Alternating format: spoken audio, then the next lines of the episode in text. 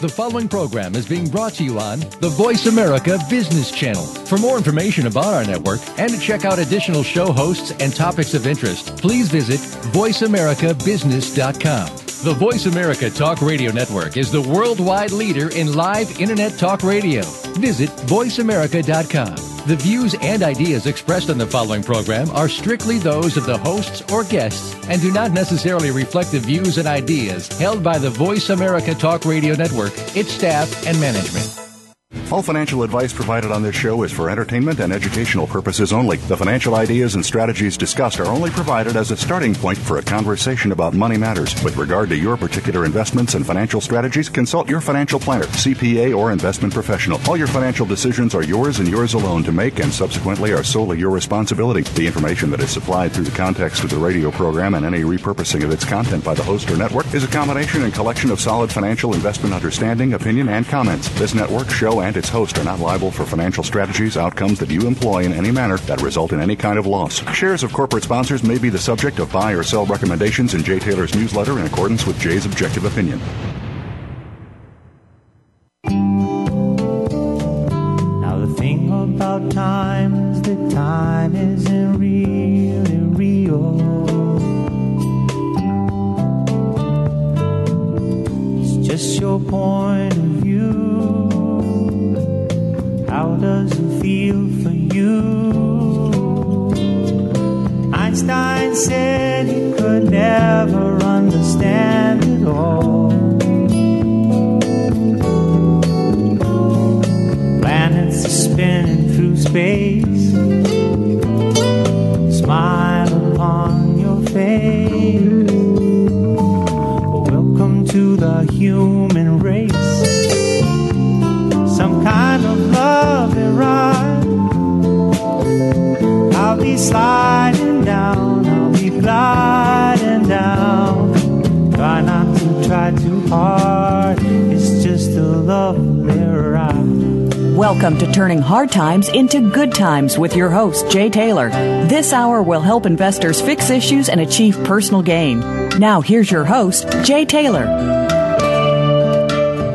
Welcome to Turning Hard Times into Good Times. I am your host, Jay Taylor, and I'm also the editor of a newsletter called Jay Taylor's Gold, Energy, and Tech Stocks. And actually, giving away a little bit about my age here, I've been publishing this newsletter since nineteen eighty-one, when I worked as a banker, credit analyst, lending officer later on, and it was a hobby in those days. In nineteen ninety-seven, I resigned my investment banking job at I N G Barings in New York to devote full-time to the newsletter. Then we had a number of years that were not so great for the newsletter writing business, at least to do with gold mining companies, because we still had a number of years. We were in a bear market for gold.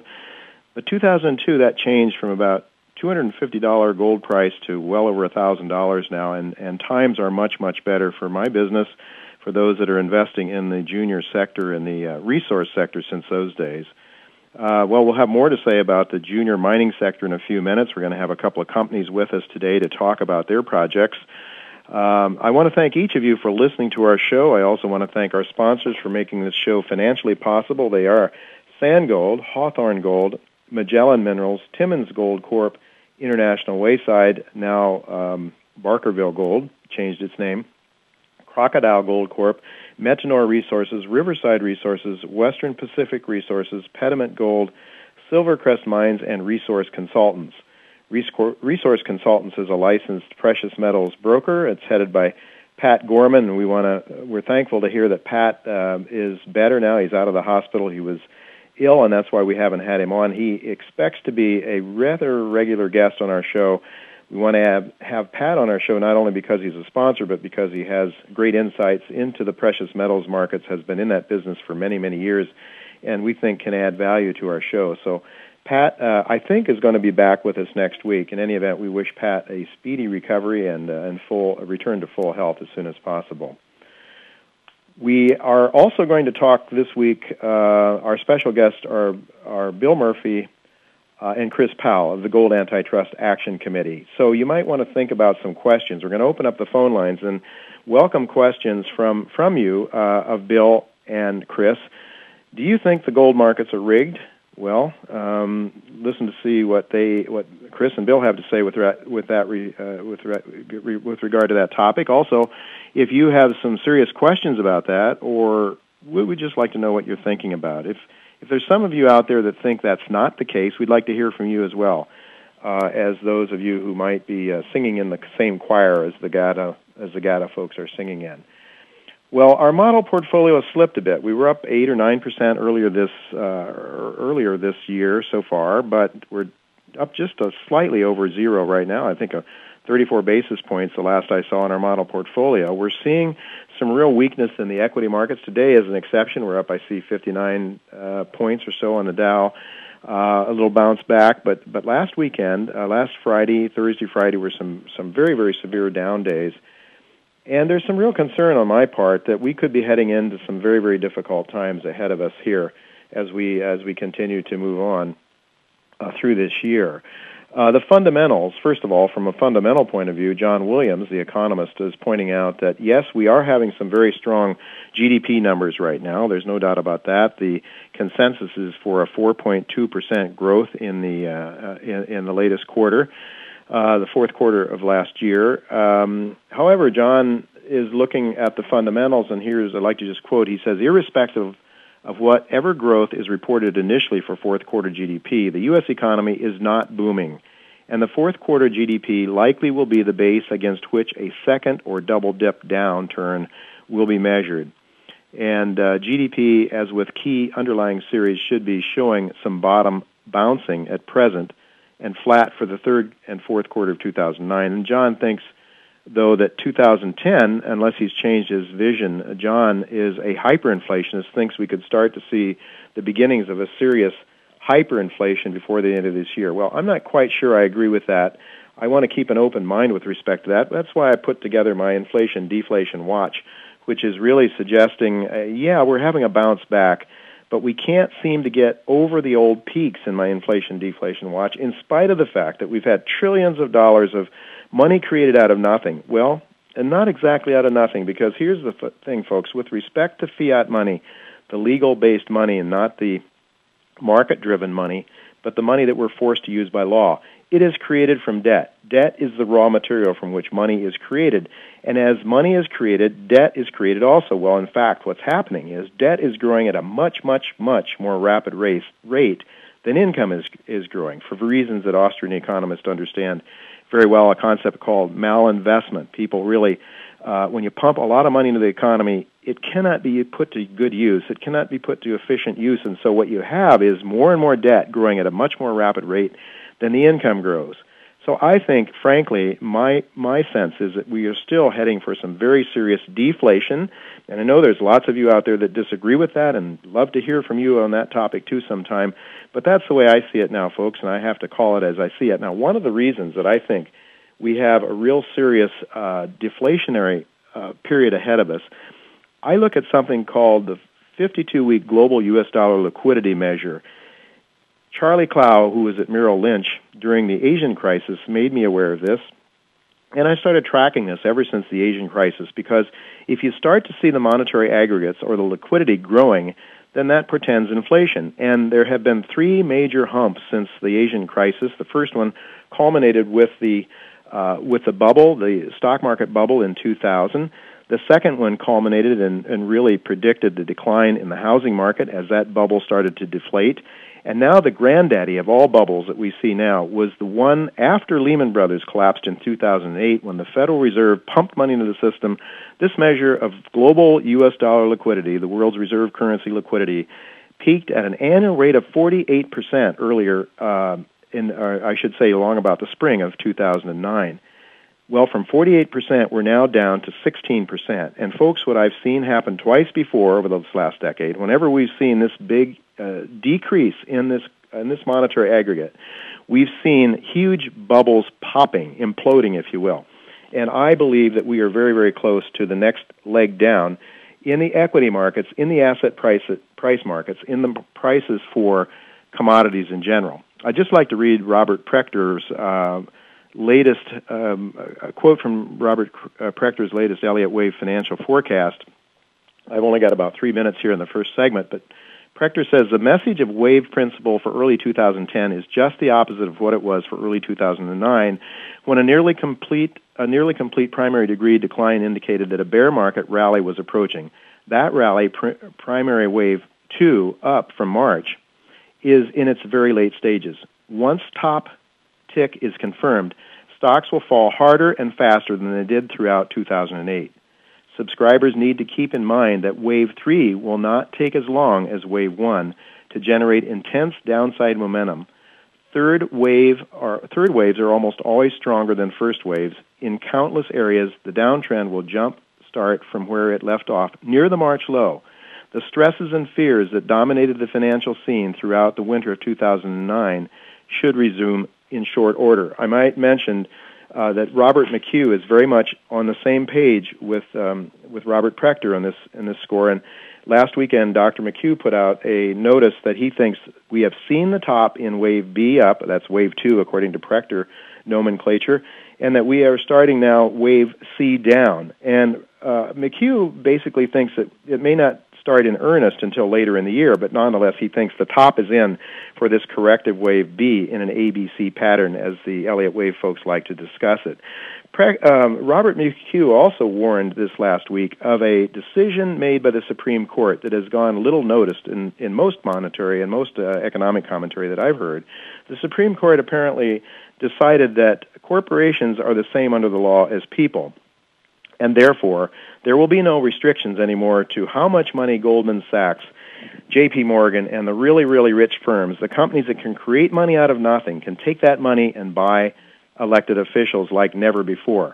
Folks, uh, McHugh thinks, and I tend to agree with him, that this could really be bad, be bad for us. In fact, McHugh is taking it to the to the extreme and suggesting that this almost seals our fate for the worst possible C wave down, the cataclysmic decline to change, uh, nation-changing decline that McHugh has been talking about. Well, all this may sound very, very dire, and I think it is in many ways. However, there is a bright cloud, I think some bright, bright things to look forward to.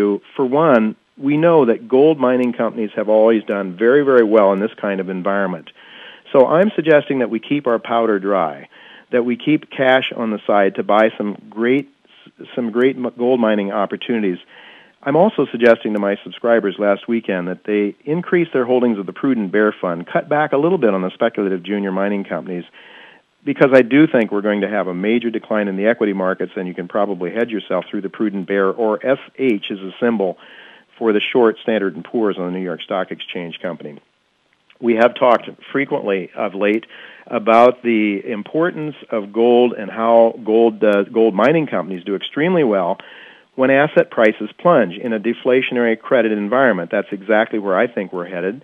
Some of you may disagree, as I said earlier, but if we are heading in that direction, history suggests this will be the very best time to own gold mining shares. And we have, I think, some some very, very interesting, spectacular gold mining share opportunities that are coming our way. I just recommended one last week in my newsletter. It's called Silvercrest Mines, Incorporated, and Silvercrest Mines, Incorporated is a sponsor of this show. You can subscribe to my newsletter to read my report. But actually, I have some good news for you. We are going to have the C E O, Scott Drever, of Silvercrest with us in just a few minutes. So after the break, we'll be back with Scott Drever. He'll tell you about Silvercrest Mines and that company's prospects in Mexico. Don't go away. We'll be right back.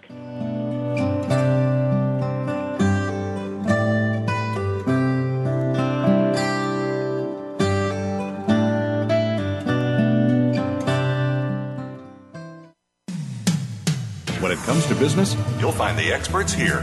Voice America Business Network. Want to know more about how you can turn financial losses from the most devastating stock market and economic decline since the nineteen thirties into wealth and prosperity? A successful strategy for dealing with adversity requires a proper diagnosis of the problem so that effective remedies can be prescribed. By applying rarely taught Austrian economic theory to policies implemented by our policymakers, Jay Taylor has been able to nearly double the value of his model portfolio since two thousand, while the stock market has lost nearly half its value value in the worst bear market in decades. At mining stocks dot com, Jay and his associates provide a framework for turning the pains of the current bear market and recession into investment gains. Jay is a frequent radio and T V guest and speaker at investment conferences where he shares his highly profitable Austrian economic insights at a time when most people are seeing their four oh one k's become two oh one k's or worse. He is available to share his rare profit-making insights via radio, T V, and public speaking engagements. To profit from Jay's insights, call seven one eight, four five seven, one four two six or visit mining stocks dot com to subscribe to his profitable newsletters. Apollo Gold is a gold producing and exploration company that recently brought the brand new Black Fox Mine into production. Apollo's one hundred percent owned Black Fox Mine is located in the world-renowned gold producing district of Timmins, Ontario, Canada. It's expected to produce over one hundred thousand ounces of gold annually. Apollo Gold also has tremendous potential for additional gold discovery as they continue their current exploration program on their recent new discovery at the Gray Fox property, which is adjacent to the Black Fox Mine, as well as its new land acquisition of Pike River. With gold prices near an all-time high, investors should consider Apollo Gold as an outstanding opportunity to invest in an undervalued junior gold mining company, well positioned to take advantage of a bull gold market. Apollo Gold trades on the New York Stock Exchange under the ticker symbol A G T and on the Toronto Stock Exchange under the ticker symbol A P G. Visit Apollo's website at w w w dot apollo gold dot com. Apollo Gold, a golden opportunity for investment. Have you been acquiring physical gold, silver, and coins? Are you receiving the best price and the best service you can? Why not work with the most recommended precious metals company in the country? Resource Consultants is recommended by over twenty newsletter writers, several websites, and countless stockbrokers and financial planners. Call them now and find out how they can help you. eight hundred, four nine four, four one four nine. Or visit them on the web at w w w dot buy silver now dot com. That's eight hundred, four nine four, four one four nine. They'll be waiting for your call. When it comes to business, you'll find the experts here. Voice America Business Network. Welcome to the human race. Some kind of love and ride. I'll be sliding down, I'll be gliding down. Try not to try too hard. You're listening to Turning Hard Times into Good Times with your host, Jay Taylor. If you have a question or comment about today's show, Jay would love to hear from you at one eight six six, four seven two, five seven nine zero. That's one eight six six, four seven two, five seven nine zero. You can also send an email to questionsfortaylor at gmail dot com. That's questions, the number four, Taylor at gmail dot com. Sign up for Jay's newsletter, Jay Taylor's Gold, Energy, and Tech Stocks at w w w dot mining stocks dot com. Now, back to our program. Well, I mentioned uh, in the previous segment that I believe we are heading into one of the greatest bull markets, not only for gold, but for gold mining companies. And the reason I'm so bullish about gold mining has to do with my deflationary views. You know, most people think of gold as an asset to own during inflation, and gold itself can protect your wealth in an inflationary environment, but gold also does, even better, during a deflationary environment. And why do I say that? I say that because during a deflationary environment, during a credit in- implosion, the real price of gold, or what an ounce of gold buys, goes up vis-a-vis almost everything else. I think it's going to go up compared to the U S dollar. Some real hardcore deflationists like Robert Prechter don't think so. Uh, some of my other friends like Ian Gordon and others believe that uh, that, that gold is going to go up a lot uh, compared to the dollar as well. Time will tell uh, if we're going to deflate or if Walter Williams is right and we head into an inflationary environment. But the most important thing is if we are in a deflationary environment, most people don't understand this, but gold mining companies do extremely well. So I am very pleased to have Scott Drever. He's the president of Silvercrest Mines with me here. I just, as I mentioned, just recommended this company to my subscribers last weekend. I actually talked about it on B N N, uh, Canada's uh, national business net, uh, television station last weekend. Uh, it's a company that I became more familiar with when I was in Vancouver last weekend and uh, really started to, when I took a close look at it, realized I think it's very, very undervalued. So I'm really pleased to have you with me, Scott. Welcome to Turning Hard Times into Good Times. Jay, thanks for having me on. It's my pleasure to, to uh, speak with you again. Well, it's my pleasure to talk with someone who has uh, gotten his his fingernails dirty in the past. I mean, you are an action guy. You're a, you're an engineer, I believe, aren't you, Scott? Uh, I'm uh, actually a geologist. A geologist, but, but you but, but you have engineers on your staff who have who have put mines into production in the past. That, and, that's uh, correct. They're, and, they're and we'll, you, could you mention who some of those folks are?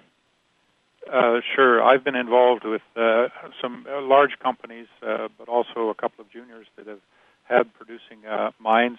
Eric Fear is our C O O, and Eric has, um, I think this is his fourth mine that he's that he's been involved in bringing on stream, and uh, two of those were almost identical to the Santa Elena that we're working on now. Mm-hmm.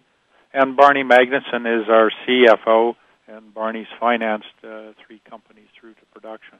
So mm-hmm. we've got a, a, a good solid group of uh, management people here. And and really, Scott, nothing is more important when I look at companies than than knowing that you've got people that have done it before, who are experienced, because making a mine is a very complicated task. Even the even the simplest ones have things that can go wrong, and so it's very seldom do I see a mine come on pre, pre, uh, they come on stream and produce at the very time you expect it to, or within the cost limits. But you are expecting to start producing at your flagship mine called the Santa Elena Project in Mexico. Is it like the middle of this year, I believe, isn't it, Scott? Uh, that's that's correct, Jay. Uh, we've uh, been under construction, if you will, since about November, and uh, we really hit our full stride here in, in uh, mid-January once the, the holidays were over. Um, we're looking to have that uh, producing at least initial gold uh, pours by probably June or July of this year. So we're well on the way to the uh, through this construction phase, and we've got some really good people uh, doing the, the management of the construction as well as our, our people overseeing what they're doing. Okay, Scott, do you have all the money you need now to get into production, do you think? Yes, we do. Uh, we were able to put uh, a number of pieces of the financing together over the last year or so. Uh, we raised about six point five million dollars Canadian in equity in an offering uh, mid-last year. Uh, we also did a, a uh, gold production uh, agreement with Sandstorm Resources, mm-hmm. uh, who provided twelve million dollars U S up front uh, and will pay us an additional three hundred fifty dollars an ounce uh, for the ounces that they uh, receive out of the open pit uh, production. And in addition to that, we have a twelve point five million dollars uh, loan facility with uh, Macquarie's Bank, uh, of which we've used uh, about half of that to acquire the property one hundred percent with no residual royalties. And so we have about six point five million dollars left, that's U S dollars, uh, to draw down against that facility for working capital and things as we go forward. Okay, and I believe there may be some uh, gold loan attached to that or some gold hedging attached to that, if you could just tell our listeners about that. Sure. On the on the Macquarie deal or the Macquarie loan facility, there was a requirement for us to hedge uh, about fifty-five thousand ounces, and we did that over a three-year period, uh, and uh, we fixed the price on that about nine twenty-six. That's nine hundred twenty-six dollars uh, an ounce. So... Mm-hmm. Um, that will be essentially a guaranteed income for that portion of the of the uh, revenues, and uh, that'll get cleared off in the first three years of production. Okay, so nine hundred twenty-six on the gold loan, which is you know somewhat under under the current spot price of gold, I guess. But but could you give us an idea what your cost per ounce, your cash cost, and your overall cost per ounce might be on the project? Sure. The um, We have about twenty million dollars worth of capital. I think that will uh, be the at least the projected number for the CapEx on this thing. Mm-hmm. Uh, our operating cost over the six years plus of, of uh, mine life will be about three hundred seventy-five dollars an ounce U S. Uh, the initial few years will be probably less than that, in the order of two hundred fifty to two hundred seventy-five, because of strip ratios and things that impact your cost. Uh, but overall, we're looking at about three seventy-five an ounce, which which leaves us good margin on the, the hedge portion, and of course, probably fifty-five percent of the of our planned production of, of about thousand ounces uh, of gold equivalent per year uh, remain unhedged. Uh, there is a silver component to this that, that, that obviously is unencumbered uh, by either the Sandstorm or the Macquarie deal. Okay, could you tell us how much gold and silver you're expected to produce on, on average um, per year for the project, given what you have now? And I know that you have some exploration potential. I want to ask you about that in the couple of minutes we have left. But how much gold and how much silver do you expect to produce each year? And is that uh, three hundred seventy-five dollars cost figure, does that take into consideration a silver credit? Uh, y- yes, to answer your last question first, the, mm-hmm. that does take in the uh, the silver credit.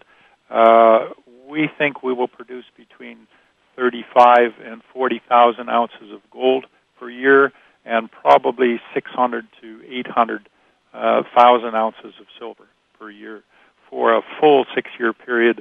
And then there's, because it's a heap leach, there's a couple of trickle-down years on and a partial uh, production this year. But overall, those would be the averages.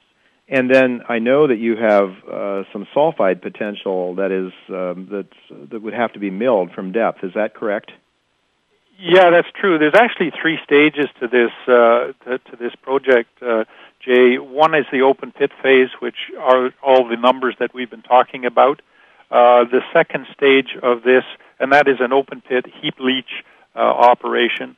The second stage uh, that we see coming into play here would be to retreat the, he- uh, the depleted heaps, because uh, our grades going onto those heaps are probably three times what most normal heap leaches uh, encounter, and so there's a lot of there's probably eighty to one hundred million dollars worth of recoverable metal in those depleted heaps, and we would uh, expand our facilities to to. Uh, put in a conventional mill that would treat those heaps, as well as uh, treat the three to two to three hundred thousand ounces that we see underground right now, mm-hmm. which is still open. So, yes. All in all, there there is some good room for expansion on the reserves and resources that we have defined to date, and then the exploration potential of the property is is really really quite dramatic, mm-hmm. in that uh, we have three parallel zones to main zone, which we will develop first, uh, that we have yet to explore. Well, that's really interesting, because I know that your uh, your projected recoveries are fairly low for silver, I think thirty-five percent or something like that, and on the heap, and maybe sixty-five percent on the gold, so you'd be leaving a lot of metal left behind on the on the heap uh, leaches, but then if you can take that through a, a mill, obviously it would it would re- it would really boost the return on, on investment for your project, I would think. Well, uh, can I just ask you, just so we can uh, we just have less than about a minute left here, so I need to ask you, just I want to cut to the to the chase and and help uh, listeners understand what this all means per share of stock. Now you have seventy-nine million fully dil- diluted shares outstanding. Going back to your numbers, you said Uh, thirty-five thousand ounces of gold, I believe you said, and six hundred thousand ounces of silver. But if we just look at the thirty-five thousand ounces of gold at three hundred seventy-five dollars, and then, you know, investors can kind of get an idea of what kind of cash flow you should be able to produce from this project in the early days, never mind the longer-term, you know, sulfide and uh, exploration potential. Exactly. I think the, probably the shortest way to do it is is that, depending on what prices you pick for the silver and gold that we will produce on, that's unencumbered, uh, we will probably see fifteen to twenty million dollars uh, of net free cash flow after Mexican tax, mm-hmm. uh, which I think overall probably works out to uh, about twenty to twenty-five cents uh, per year per year in, in free cash flow. And then, folks, we're talking about a stock that's gone up some since I recommended it a week ago, but it's at ninety-seven cents, I believe, was the last I heard. Is that right, Scott? That's Trading correct. Trading at ninety-seven cents today? Yep, that's correct. Uh, so what I see here, uh, Scott, and the reason I, I brought this company to my subscribers' attention was that it's it looks to be, you know, very low priced relative to the cash flow, and then you have lots of upside potential. I might I might add, too, that uh, it boosted my confidence in your company also to see Sandstorm coming in as a financier to your company, because I know Sandstorm, I know those fellows there very well, and they do a very, very thorough due diligence before they put their eighteen million dollars into your project. Yeah. That, so, that's absolutely correct, Jay. Both both Sandstorm and Macquarie's uh, have done extensive um, due diligence on this. They have people on the ground. They've had their own experts look at our cash flows and projections, and uh, we've obviously passed muster on both of those examinations. So I'm quite comfortable that, uh, as you said earlier, uh, things can go wrong. I think we've covered off uh, and reduced the risk on the many, many of the elements to the point where uh, this is as as safe as you can get in, in a in a mining project. Yeah, indeed. Well, anyway, it's uh, you know it's all about risk and return. And I tell my subscribers too to never back the truck up and to buy any one stock. And I'm sure, Scott, you're all right with that as well, because as a mining guy, you know there are lots of things that can go wrong. But this one looks for re- risk reward to me looks very, very attractive at this time. And not just saying that, folks, because Silvercrest is a sponsor, and we are very grateful to them because they make this show financially spon- uh, possible, but also just because I, I really have looked at these numbers and it looks very, very attractive compared to its current share price. Thank you so much, Scott, for being with us. Uh, I'll have to have you on again sometime, I hope, and uh, maybe you'll have some, maybe after you get into production sometime. In any event, don't go away, folks. We're going to take a break now, but we're going to have uh, Chris Powell and Bill Murphy of the Gold Antitrust Action Committee. Call in with your questions. Challenge Chris and Bill to their allegations that the gold market is rigged. We want to hear if there's any naysayers out there. We'd like to hear from you as well as those that are preaching, uh, that are part of the choir. We'll be right back with Chris and Bill. Don't go away.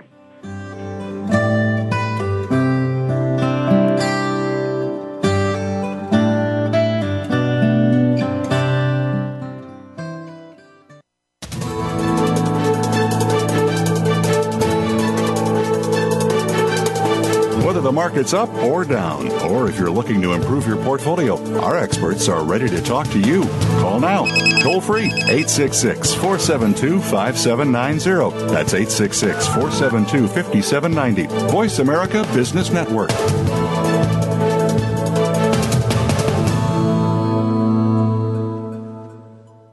Want to know more about how you can turn financial losses from the most devastating stock market and economic decline since the nineteen thirties into wealth and prosperity? A successful strategy for dealing with adversity requires a proper diagnosis of the problem so that effective remedies can be prescribed.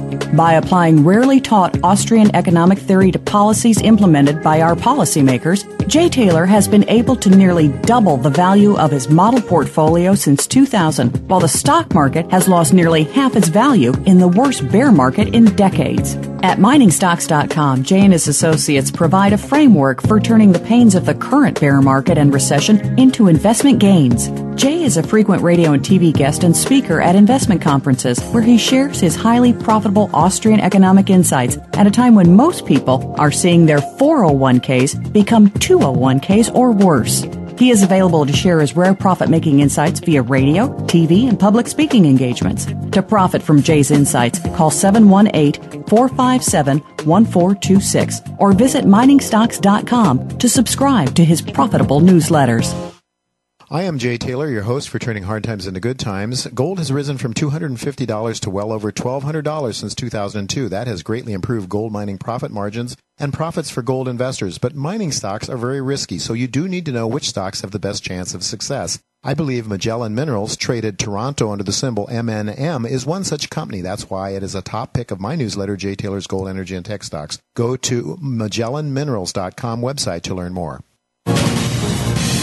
Voice America Business Network, the bottom line in business. Welcome to the human race, some kind of love and ride. I'll be sliding down, I'll be gliding down. Try not to try too hard, it's just a lovely ride. You're listening to Turning Hard Times into Good Times with your host, Jay Taylor. If you have a question or comment about today's show, Jay would love to hear from you at one eight six six, four seven two, five seven nine zero. That's one eight six six, four seven two, five seven nine zero. You can also send an email to questionsfortaylor at gmail dot com. That's questions, the number four, Taylor at gmail dot com. Sign up for Jay's newsletter, Jay Taylor's Gold, Energy, and Tech Stocks at w w w dot mining stocks dot com. Now, back to our program. Welcome back to Turning Hard Times into Good Times. I am your host, Jay Taylor, and it's a pleasure for me to have with me Chris Powell and Bill Murphy, the founders of the Gold Antitrust Action Committee. Uh, I don't suppose too many of you are unfamiliar with, with GATA, as it's called, but uh, uh, Bill and Chris I've known for a number of years. I remember Bill Murphy must be close to eight or nine years ago when I first met up with Bill in Montreal, uh, along with Frank Veneroso.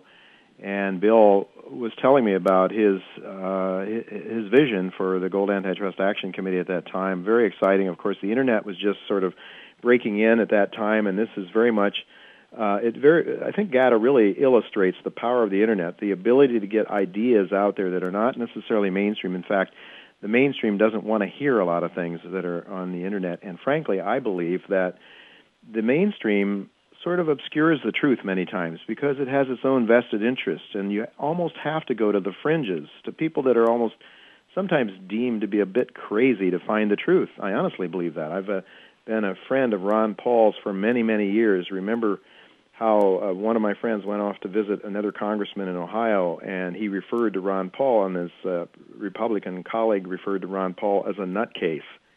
Well, today there's not so many people thinking that Ron Paul is a nutcase. In fact, he is one of the most popular elected officials in America, both among Democrats and Republicans. And so Chris Powell and Bill Murphy, especially Bill, you, Bill played professional football for a little while, and some people were wondering for a while if maybe Bill didn't have his head banged in too often and he was a little bit nuts. But you know what? Now people are starting to realize that Chris Powell and Bill Murphy were absolutely right. Even people like Dennis Gartman, for goodness sakes, are starting to say, yeah, maybe these guys are right. Maybe the gold markets are rigged, but does it really matter? Well, does it matter? That's one question I want to get to today. But first of all, I want to welcome Chris and Bill. Thanks, guys, for coming on the show. Thank you, Jay.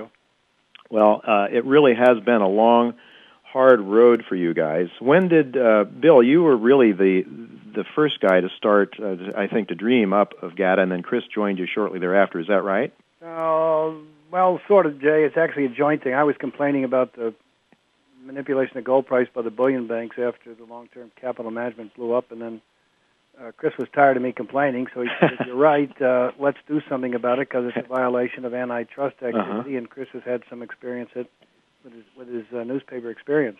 Mm-hmm. Well, how is it a violation of antitrust? Could you just explain that, Chris? Sure, Jay. Um, any uh, combination and restraint of trade uh, is one of the the, the phrases of, uh, of antitrust law. When uh, people who are supposed to be competitors in the marketplace uh, collude in order to uh, uh, defeat the market, that is, uh, by definition, an antitrust uh, violation uh, under the Sherman Act and the Clayton Act, which are federal antitrust laws, and then we have fifty state uh, antitrust acts uh, throughout the United States.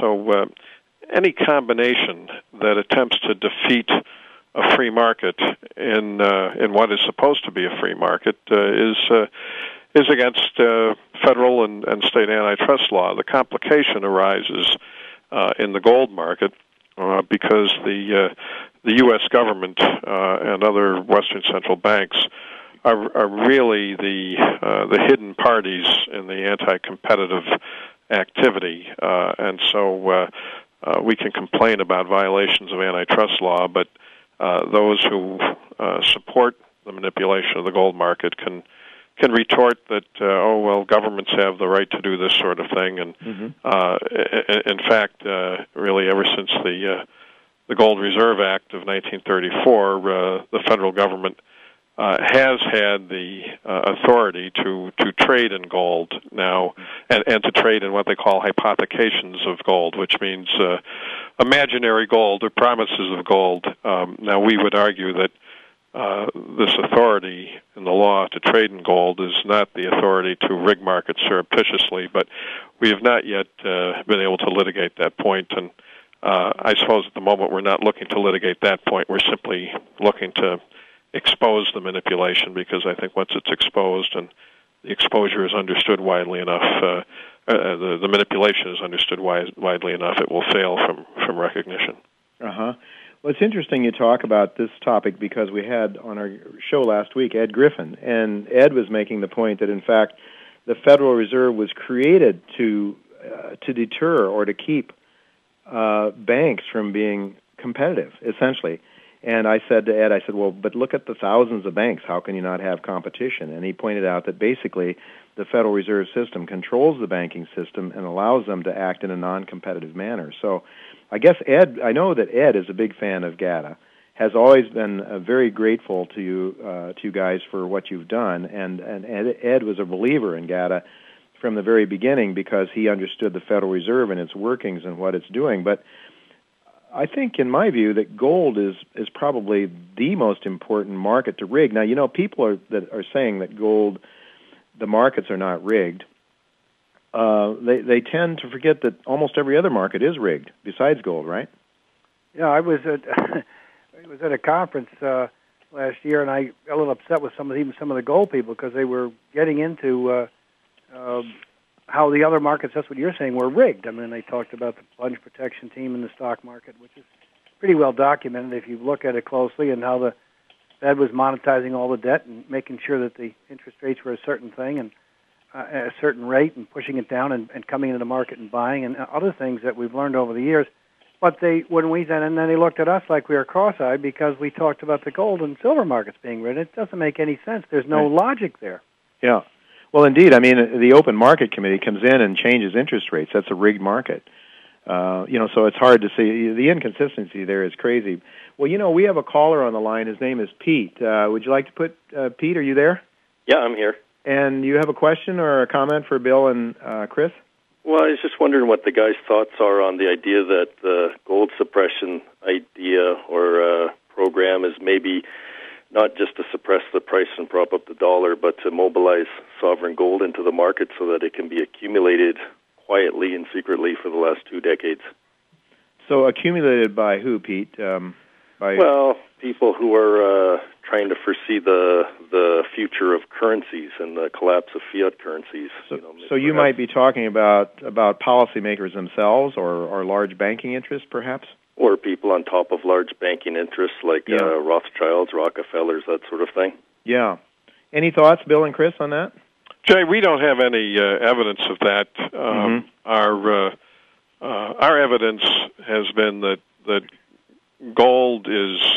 is manipulated by central banks largely mm-hmm. because it has such influence mm-hmm. over the value of government currencies and government bonds and interest rates uh, generally. Mm-hmm. Now, certainly, central banks operate through intermediaries, and they operate surreptitiously through intermediaries, and the reward for those intermediaries is advanced knowledge of central bank policy so that uh, these intermediaries can Uh, enrich themselves uh, really on the basis of insider information. Mm-hmm. Uh, but uh, I think the, the the scheme is so much bigger than gold, even though gold is the key to the whole scheme. Mm-hmm. Well, no, it's interesting what uh, uh, Pete said that uh, I mentioned Rothschild. Well, I know well, it was two thousand four. After hundreds of years, they got out of the gold price fixing business in London, and and right to me, and of course, I said, "One, I said this is the most bullish thing we could ever see," and of course, it turned out to be true. And two, uh, perhaps they have interest in going counter to what we call the gold cartel, and they want to get away from it so they could act independently. I have no knowledge of that. Don't talk about it. Mm-hmm. And three, that the potential that there's going to be some problems coming up these days with with a default issue in terms of physical gold, and they know what was coming, and these are very smart people, and they decided to get out. It's just very odd to do something for hundreds of years and to get out of something right before the market takes off. Yeah. Well, that's that's interesting you mentioned that, Bill. I recall that when Rothschilds got out of the lending business and out of the, they stopped fixing the gold market. Uh, you know, they were one of five companies that fixed the London the London P M fix. And I thought to myself at the time, you know, whereas the the mainstream was saying, "Oh, that's bearish for gold. That means that Rothschilds believes that gold isn't going to go anywhere." In fact, I th- I took the opposite view because I said, "Well, wait a minute. Rothschilds is there." Shorting gold, in essence, they're lending it out. Basically, that's what Rothschilds were doing, making gold loans to my, to companies and so forth. And they may have seen the handwriting on the wall. To Chris's point, I'm just thinking, Chris. You know, um, yes, Goldman Sachs has been accused not by not by GATA, but by a lot of more mainstream people of having insider information on all kinds of government activities. And these guys are taking down these huge bonuses. And I mean, I'm just wondering, and I know you don't have proof, and I appreciate that, that you're not going to charge somebody with something until you have the proof to back it up. But, you know, there's speculation, and my own speculation, frankly, is that we could see, uh, you know, these guys at Goldman Sachs who are taking down hundreds of millions of dollars in bonuses, putting that money off somewhere, buying real estate in Argentina, God knows where, buying their own gold, fixing their own real real estate, their own real assets, because they may have a very good sense that the parasites are eating the remaining uh, muscle fiber of this carcass in this economy. And I uh, just wondered if you guys, you know, I, I don't want you to comment on that necessarily. No, Jay, real quick, thought. I'd love to comment on it because I have been charging, with an emphasis, J P. Morgan and Goldman Sachs for years, part of what America is now re- realizing what they've been doing in all the other markets. It's been plain as day, and it's, it's real simple, really. I mean, everyone knows now that Goldman Sachs is the Treasury's bank. Yeah. With all the people that go from Goldman Sachs to the Treasury. Mm-hmm. And for years, anybody who follows the markets knows that the Fed's uh, bank um, is J P. Morgan, as of uh, recently with, with the, when they usurped, uh, arranged for about the, the Bear Stearns mess. So no. This is almost established things that they're closely linked. We have followed their activity. If you look at what J P. Morgan, for example, they're short. They have something like forty percent of the of the short position uh, on on COMEX silver. There's nobody close in any market anything like this. It's, yeah, it's on the record for anybody to see. Jay, yeah. w- one thing we we know, uh, we don't have to speculate. We we know it's acknowledged. The Fed and the Treasury have conversations. Secret conversations, private conversations at the highest levels constantly with Morgan Chase and Goldman Sachs. They're both mm-hmm. primary dealers in U S government securities, and more than that, uh, Morgan Chase particularly is often the, the very public agent of the Treasury when mm-hmm. uh, you know a, there's a major financial crisis and we need somebody to step in with, uh, you know, backed by government loans. Who is it? It's, it's Morgan Chase. Uh, these people have constant confidential conversations with the highest people in the Treasury Department of the Federal Reserve. They don't call you or me. They don't call the public. Uh, there is immense, uh, special, valuable information conveyed every day from Washington and the New York Fed to these particular firms. Uh, it is tradable information, Jay. Yeah. It's a, it's a monstrous, corrupt system. It is, uh, it is, and you know, I wished I could say it was going to change and get better, but I don't know if you happen to hear the opening remarks to the show today, but I uh, I brought up a point made by Doctor Robert McHugh, who writes an excellent newsletter. McHugh says that the Supreme Court ruled last week that a corporation is a person, and that therefore there is now no limit to how much Goldman Sachs, J P. Morgan, and these guys can spend on elections. Now, I've happened to believe that, to a great extent, the political system has already been sold out, as you're suggesting, and just the structure of the way things are now allows the insiders, uh, these privileged characters, to get richer at the expense of people that actually create the wealth in America. But if we now have a system where there is no limits whatsoever to what these large corporations, the billions of dollars they can just, I would think, almost own, completely own outright, and the last vestiges of free market democracy Um, maybe behind us. Any, I don't know, Chris, you're more in tune with the legal issues, but are you familiar with the decision by the Supreme Court? Yeah, it's, it's funny, Jay, just before calling you, I just finished writing a column for tomorrow on that oh. uh, decision and how it uh, might have particular implications here in uh, in Connecticut. Uh, as as policy, uh, certainly letting corporations spend unlimited amounts on politics is is questionable at best, and I don't look forward to uh, the results everywhere. On the other hand, as a matter of constitutional law, mm-hmm. it is hard for me, uh, as uh, an officer of a news media corporation, to uh, to argue with it. Uh, as a matter of law, news media corporations have always had the right to spend unlimited amounts of money uh, in uh, advocating uh, uh for political candidates and against political candidates. I can do that. My corporation can do that uh, as a, as a newspaper because we're exempt. Uh-huh. But uh, any ordinary corporation has not been able to spend uh, the same amount of money. And I have to wonder, what, what, where's the, the fairness there that one corporation can uh, devote itself to uh, political advocacy? Uh, and that's, you know, totally legal, and another corporation cannot.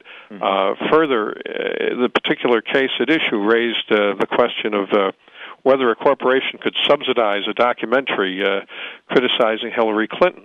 Uh, well, I don't know why they shouldn't be able to, mm-hmm. to do that. I mean, God knows uh, enough people have been shaken down in the United States for contributions in support of the Clintons.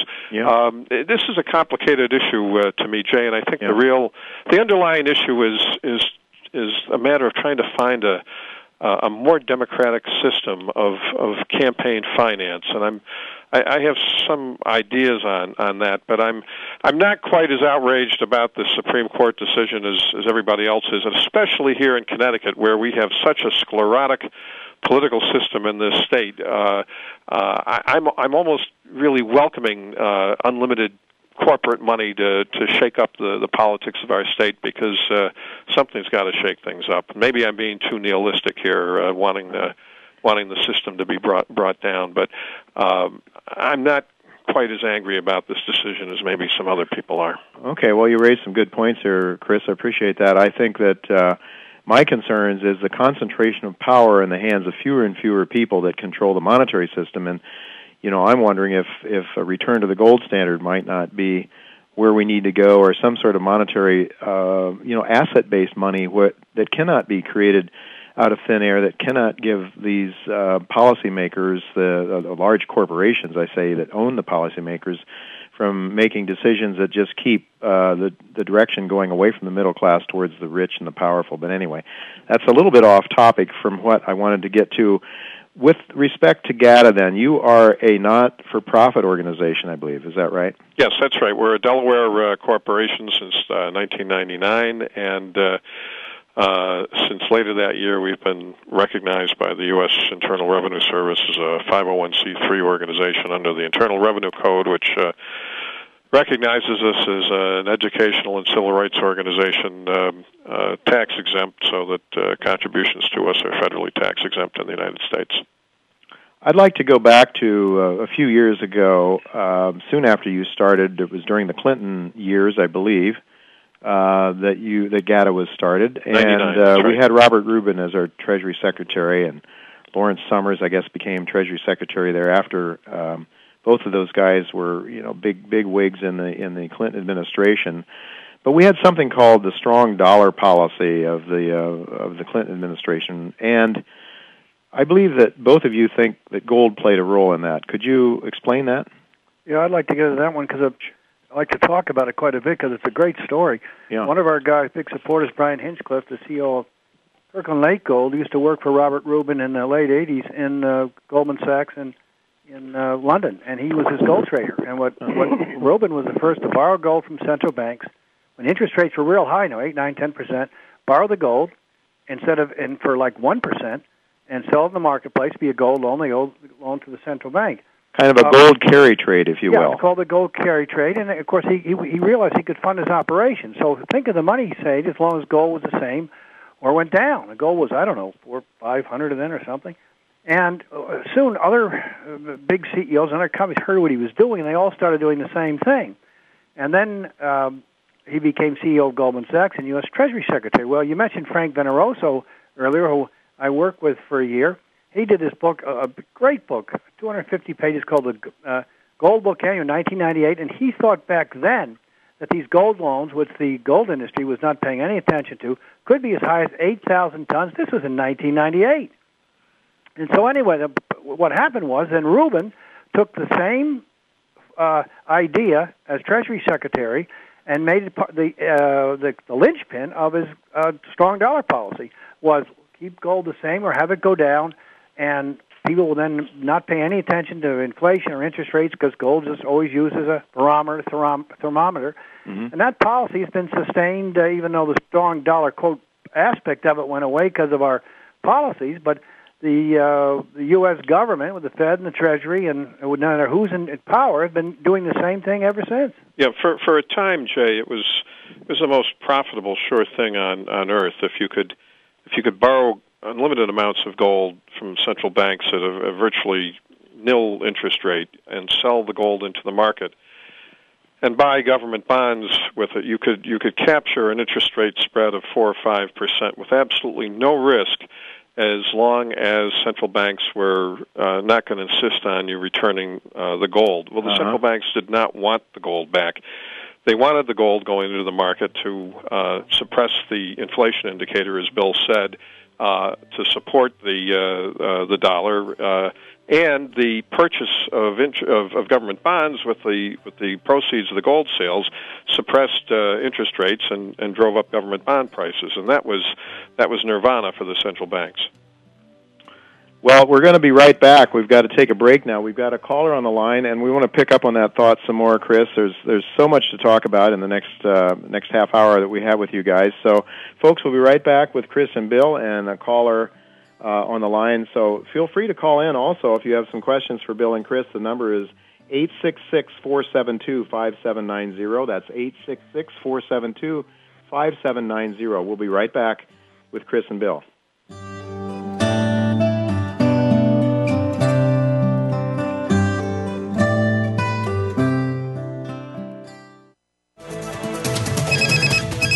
Up-to-date business and financial news. Call now and get the financial information you need. eight six six, four seven two, five seven nine zero. eight six six, four seven two, five seven nine zero. The experts are here. Voice America Business Network.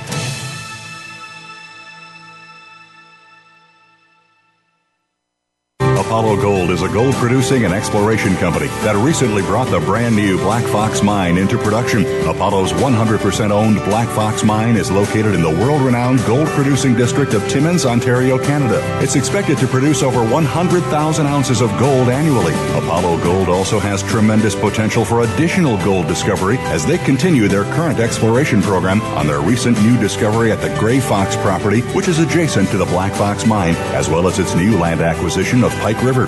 With gold prices near an all-time high, investors should consider Apollo Gold as an outstanding opportunity to invest in an undervalued junior gold mining company, well positioned to take advantage of a bull gold market. Apollo Gold trades on the New York Stock Exchange under the ticker symbol A G T and on the Toronto Stock Exchange under the ticker symbol A P G. Visit Apollo's website at w w w dot apollo gold dot com. Apollo Gold, a golden opportunity for investment.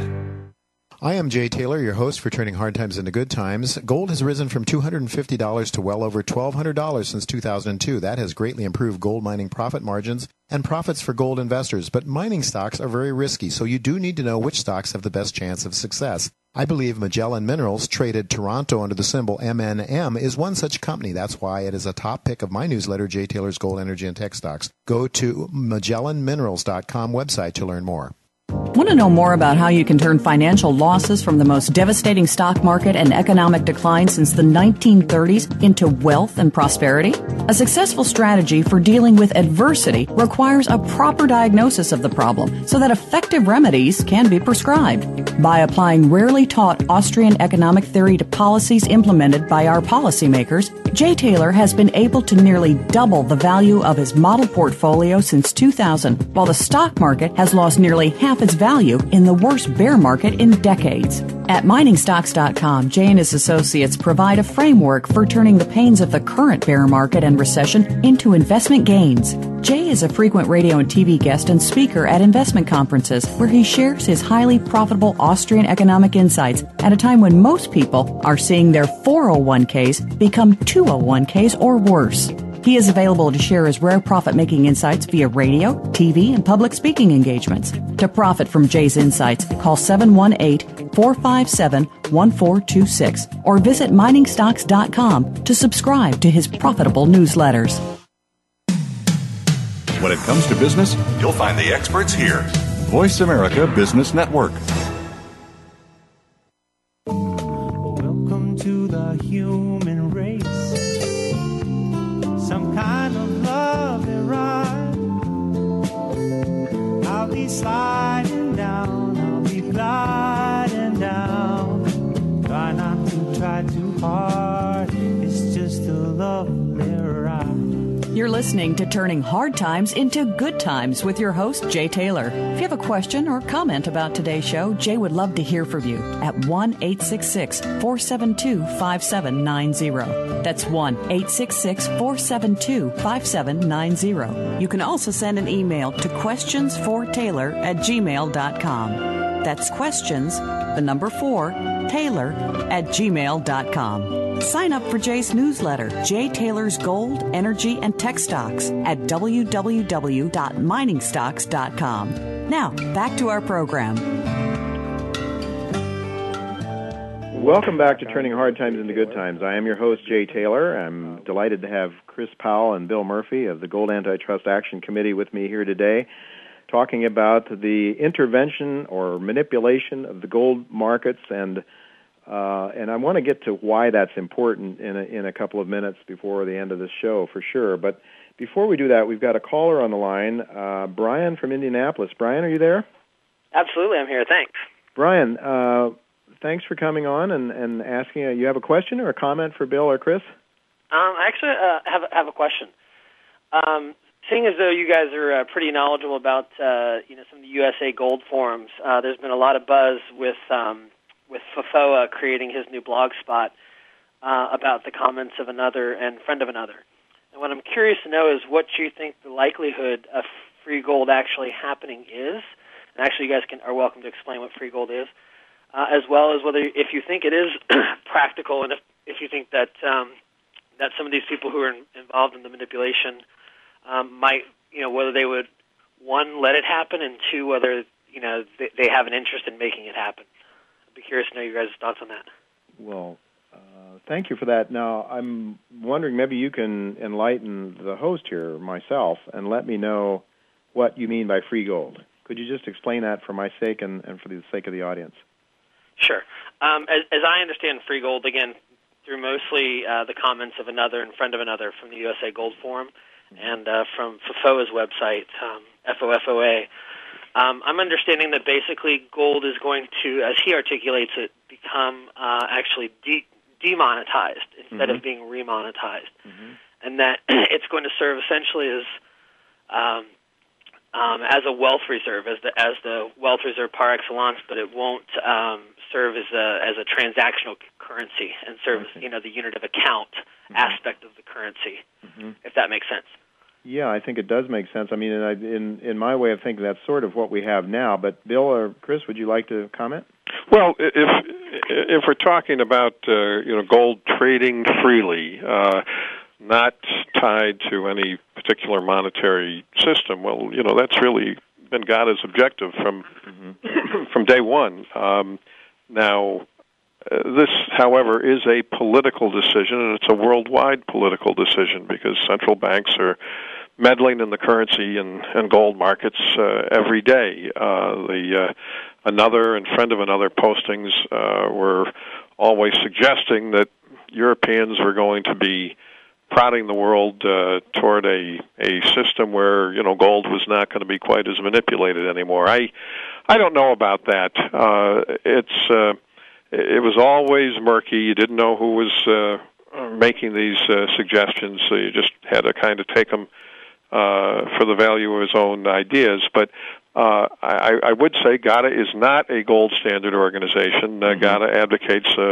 a free market in the precious metals, and uh, I believe, anyway, uh, Jay, that uh, uh, the central banks are so much, or have been so much, against a free market in the precious metals that that is the uh, the solution more than a gold standard. I mean, I'm mm-hmm. very libertarian about these things. I want mm-hmm. people to be able to use whatever money they mm-hmm. they want to be able to use. And if you want to use the government money, go ahead. Just don't mess with uh, with gold and silver. Leave the public uh, that option of getting out of a government system whenever they feel the government system does not deserve their uh, their confidence. And if that is uh, free gold, then, well, that's really what God has been working for. Jay, the uh, this, one big deal here is that uh, important to bring up is the world's changing. First of all, the European central banks were selling four and five hundred tons of gold years ago. Since September, they've sold zip-de-doo-dah. I mean, that's a big deal. There's a big supply-demand deficit out there. Um, the gold cartel is bleeding what gold they have to do what they are doing with the gold price, but most importantly, gold is picking up speed all over the world. We know about the Indian central bank buy, the Chinese become the biggest buyers in the world, the Indians are huge buyers, some other central banks are buying, and with the nightmare that the United States have, which I know you've articulated very well in all your commentaries, I mean, there's no solution. If anything, the problems that the United States and other countries, and especially us, because got this unending wars and all these other things mm-hmm. are facing are unsolvable right now. I mean, mm-hmm. and the, the amount of pressure to continue to print and, and, and bail out, it, it, it is, it's going to pick up speed. And more and more of the big players are going to gold. And that's on the increase, not on the wane. So whatever they want to use for gold, people want to sell it, buy it, use it as money, not as money. What I do know is they're going to go to it because it's safe and there's no counterparty risk, and they want it because they're scared to death of debasement of every other currency in addition to the dollar. Right, indeed. Now, let me ask you a question. At the Committee for Monetary Research and Education in New York, is C M R E, it's a semi-annual dinner. I know, I think both of you have been speakers there in the past, but as I recall, one time, one of the sort of establishment speakers there was saying after gold had risen to five hundred bucks or so, he says, see there, that's evidence there's no there's no manipulation of the gold price. The gold price is rising. These guys are crazy to be talking about the gold price rising when If if the uh, policymakers were really capable of keeping it down, they they're certainly not showing their that capability. So therefore, it's not manipulated at all. What do you say to that sort of argument? Well, if anybody watched silver drop two dollars and twenty five cents or something like this, or two dollars and fifty cents the past six trading days, they would uh, they would question that kind of a statement. Mm-hmm. What what they're doing, simply put, and it's a little bit complicated. When we said this years ago, they are what they call managing a retreat. That's what they have. All they're doing is trying to keep the excitement down. They don't have enough physical gold up to keep the price down. Frank Veneroso, we mentioned a couple times now, came to one of our conferences in Durban, South Africa, May tenth, two thousand one, and said seven to ten years, the central banks will run out of enough available gold to do what they've been doing and suppressing the price. And sure enough, and it, uh, we're in the middle of that zone right now, and that's where the central banks have, uh, European central banks aren't selling. It's drying up. All they can do is conduct raids like they've just done recently to take the price down. You go back, and it's going year after year. We'll make new highs again this year and take off. And the good thing is is that the acceleration is coming because they're starting to get down to, to a very dangerous area. They don't have the ammunition to meet a yearly supply-demand deficit of over one thousand tons. Jay, um as to rising price disproving manipulation, yeah, mm-hmm. uh, we are often called a you know conspiracy theory organization, and I mm-hmm.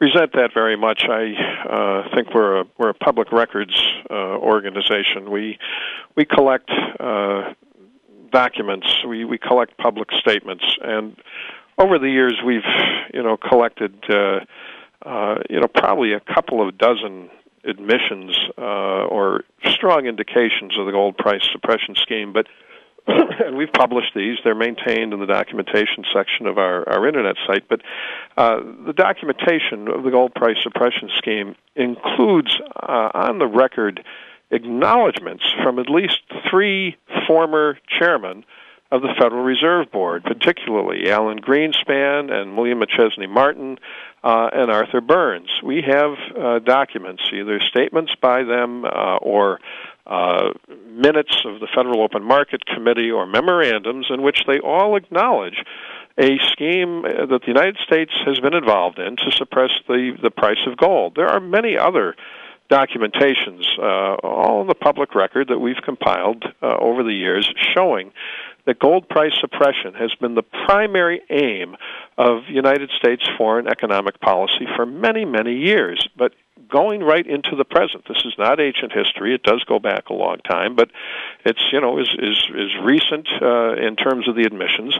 Is Alan Greenspan? Uh, you know, there's several admissions from from Greenspan. So uh, a rising price uh, for gold is no disproof of the gold price suppression scheme. We have the documents that, that show yeah. that the central banks have, have made this a policy and have acknowledged it if you look closely enough, but they are very confident that the uh, major financial media will never publicize this stuff because it's it's just so sensitive. Right. Well, certainly that uh, I think Bill's point that it's uh, they're managing the retreat or managing... Uh, Uh, you know, trying to keep the gold price from exploding higher and, and losing confidence in paper money. Do you think that's the the ultimate goal? Then? Well, Jay, this is important because there's some uh, little, little Mickey Mouse things. I don't want to Mickey Mouse, but uh, I suppose it might be anal to what we do. But there's a two percent rule. Gold's not allowed, if you go back, to, to, to close more than two percent higher on a given day. It used to be the two dollar rule ten years ago, became the six dollar rule, never more than six dollars and change in a day. And now because of the greater price range and volatility, it's two percent. It happens every single time. They so we've not seen a daily move over two percent in some time, is that right? What? We've not seen a daily move over two percent in no. some time? It yeah. happened twice already this year, yeah. just the first yeah. month, less than the first month. Hmm. So Jay, the, the, the gold price suppression scheme is part of the more general Western Central Bank scheme mm-hmm. to manage the currency and bond and commodity markets. Mm-hmm. So, you know, gold is is is not uh, alone in this. This is a general currency, uh, commodity, and bond market regulation scheme, mm-hmm. and uh, there's all sorts of people who recognize this. Uh, perhaps the The first one to figure it out comprehensively was a British economist named Peter Warburton, uh, who uh, wrote an essay uh, called uh, The Debasement of World Currency. It is inflation, but not as we know it. It's still posted at the Gold Eagle Internet site. He published that in two thousand one, and it, it was a, a comprehensive explanation of how the central banks were trying to manage the currency and, and commodity markets.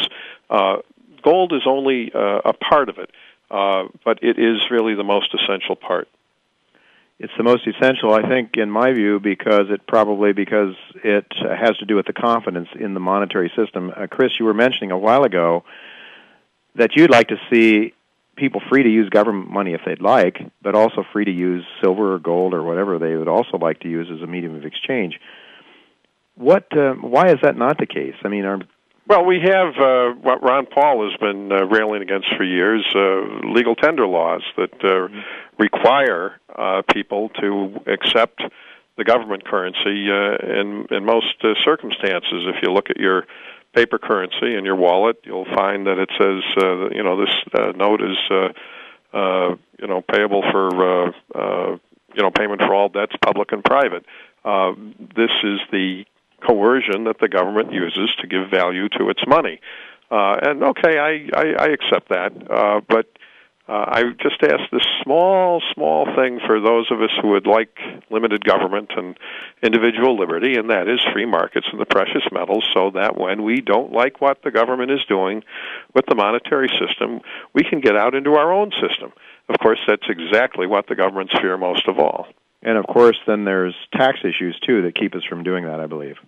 Yeah, uh, you know, this question of uh, capital gains on uh, uh, gold and silver bullion appreciation. But, mm-hmm. you know, that's a subsidiary issue. Uh, I believe that uh, the gold standard is not the necessity uh, today. The, the free market for the precious metals is the necessity, because the free market for the metals, I think, alone will be enough uh, to discipline the governments.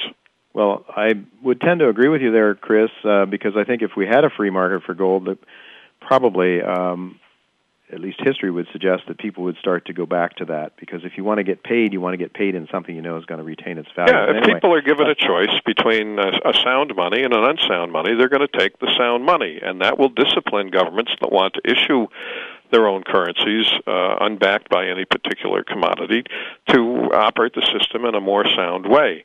Uh, now, I know I, I probably sound uh, a little too Pollyannish or, uh, or idealistic, but I do think that the the effort that the Western central banks, and particularly the United States government, have put into controlling the gold and silver markets over the last few decades is, is proof of my position. Mm-hmm. It's what they fear most. Yeah. Uh, I, I would like to move on to uh, something called Gibson's paradox. If you fellows would talk about Gibson's paradox and explain what, what that is and why that's important. Well, I got that on my screen right now, Jay. Uh, uh, Gibson's paradox on the gold standard was a uh, uh, long academic essay written in nineteen eighty-eight in uh, a publication called The Journal of Political Economy uh, by Lawrence uh, uh, Summers uh, and a fellow named uh, Barsky, who was a colleague of his uh, professors at, at Harvard. Uh, this paper uh, analyzed the relation between gold and interest rates uh, over the years, and it uh, determined that there was a basically inverse relationship between gold and interest rates, and it, it strongly implied that governments could get control of interest rates if they could control the gold price.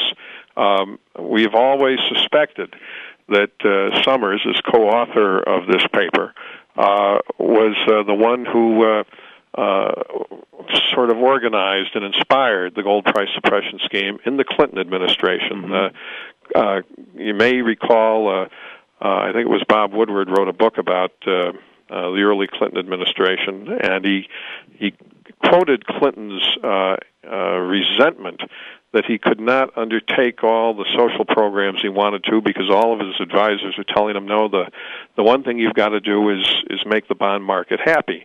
There's a famous quote in that book uh, where uh, uh, Clinton says, oh, this is great. They're, you know, they're trying to turn us into a bunch of Eisenhower Republicans to make the bond market happy. And I've always suspected that, you know, Summers uh, came up to him with Rubin and said, well, you know what? We can snooker the bond market.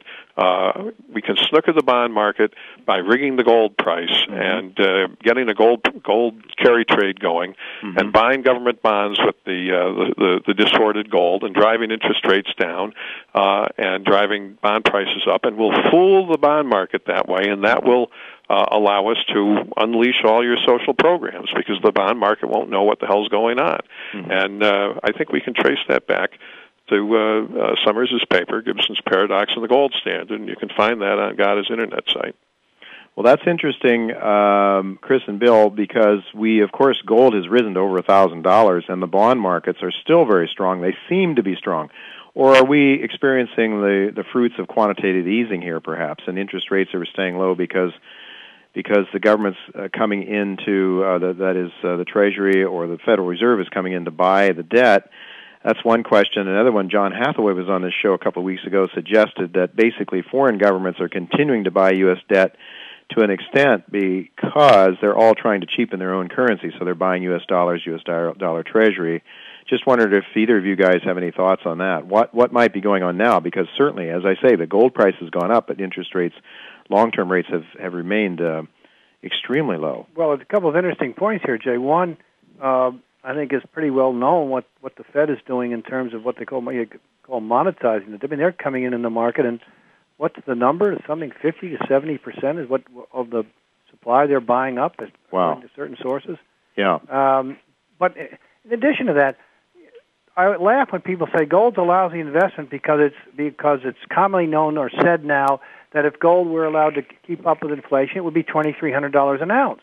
Yeah. Well, we come back and say, well, you're giving yeah. us the Gata story. It's, and yeah. gold hasn't kept up with other uh, inflationary items and other commodities exactly for what we are saying. Right. What would the gold price be today? What would the interest rate be today if gold was twenty-three hundred a bit? They're petrified of a rising gold price. This week, and had no chance. We had an option expiry. You've got uh, Bernanke's confirmation. You've got the president's uh, address tomorrow. This is when they go in, in, into action, and they keep doing the same thing. They keep all excitement out of gold. So you have a managed retreat, five, ten, five, ten, fifteen percent, twenty-five percent a year. But never, whenever it starts to get exciting, they they knock it down, and they get all the excitement out of the market. Mm-hmm. Well, that's true, and then uh, you know those of us who, who understand or think we understand at least gold in, the, in a long-term perspective, and we see what's going on through the economy, have been patiently investing in gold and gold shares for a long time, and it has paid off. There's no question about it. But for those with a shorter-term ho- time horizon, the big market players, the traders and so forth, are in and out of gold just as another trading vehicle, I guess.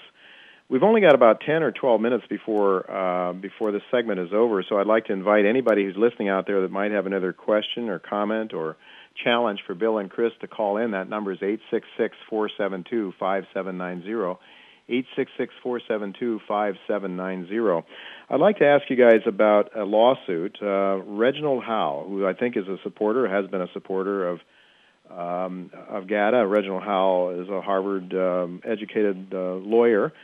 Uh, he launched a lawsuit against some of the most rich and powerful people in the world, and um, I went up there to that court case uh, up, up in Boston a number of years ago and saw Reginald Howe sitting behind a big oak table up there, and uh, you know, as the plaintiff and uh, the defendants, which are the Federal Reserve and Citicorp and J P. Morgan and Goldman Sachs and I don't know, all the you know the heavy hitters in the world um, were on the other table, and there wasn't enough room for all those Brooks Brothers suited lawyers to sit around that, that table, and they had to sit back in the peanut gallery with some of us. But would either of you care to comment a little bit on Reginald Howe's lawsuit? What happened there, and um, did it prove or disprove anything? Oh, Jay, I think it proved uh, a lot. Uh, Reg uh, was our uh, consultant. He also just happened to have uh, uh, to own shares in the Bank for International Settlements. Uh, and uh, at that time, back around two thousand one, um, the Bank for International Settlements uh, had some private shareholders, but it wanted to expropriate them and become entirely uh, a multi-governmental organization. And so it uh, it offered a price to the private shareholders for their shares that Reg considered uh, inadequate uh, on the grounds that the B I S held a lot of gold, and the gold uh, in the BIS's possession was uh, uh, mark-to-market at a you know, very suppressed price, and he mm-hmm. thought that the Uh, price being offered for the private shareholders for their shares was very low. Uh, and he used this as his hook to, to file a lawsuit against uh, the General Gold Price Suppression Scheme. He sued not only the B I S, but also the Treasury Department and the Federal Reserve and the major bullion banks. Um, and he did get a hearing, excuse me, in uh, U S District Court in Boston, which uh, you and I both uh, attended. And yes, it was remarkable for Reg being alone on one side and all those lawyers uh, on the other. I, I like to call that case Howe versus all the money in the world. Um, the the hearing itself, uh, well, it was aimed at trying to uh, uh, get action against the, the gold price suppression scheme. The, the hearing itself uh, did bring out what I thought uh, was was one remarkable uh, thing, and that was a, a comment by an assistant U S attorney that uh, while the government did not admit the complaint of Howe that it was rigging the gold market or manipulating the gold market, the government did claim the power under various federal laws to do so. Mm-hmm. And I heard that distinctly. Now, that was not an evidentiary admission, but nevertheless, it was a statement of the government's position mm-hmm. that without admitting the gold price suppression scheme, the U S government claimed the authority to rig the gold market. Now, Uh, Howe's lawsuit was dismissed on uh, jurisdictional grounds. Uh, the judge decided that uh, as an individual investor in the B I S, he did not have the authority to bring an antitrust lawsuit such as he had done. The judge suggested that maybe a mining company would have that authority. Uh, no mining company has, has taken up that lawsuit since. However, uh, Blanchard and Company in New Orleans, the New Orleans bullion uh, dealer, uh, basically took the Howe lawsuit, removed the government defendants, and sued instead only Barrick Gold, the, the great hedger in the gold market, and its bullion bank, J P. Morgan Chase, uh, a couple of years later. And that suit did sort of succeed. It got past uh, summary judgment in U S District Court in New Orleans. It provoked an admission from Barrick that uh, Barrick was the agent of the central banks in shorting gold into the gold market. Mm. And it, uh, it it won a a settlement. Now, the settlement was, was not released, but simultaneously Barrick uh, announced that it would uh, discontinue any gold hedging. And, of course, over the years since, uh, Barrick has been steadily closing its its gold hedge book. Uh, I think you can credit the Howe suit for uh, uh, turning Barrick around over the long term and getting an admission, not only in Boston from the U S attorney that the U S government claimed the power to rig the gold market, but also getting the admission that came out in the Blanchard case from Barrick that in shorting gold, it had become the agent of the central banks. That is very interesting. Um, you know, and I hadn't really followed it through in recent years to realize the connections there between the Howe case and the Blanchard case. Uh, Blanchard was, of course, uh, I guess it still is, a coin, um, a bullion dealer. Is that right? That's right, in New Orleans. In New Orleans, yes. And uh, that was the uh, that was the firm that was started by James Blanchard, who was uh, very influential in getting gold legalized again, so we could actually own gold. I remember talking to Congressman Henry Royce at a C M R E dinner.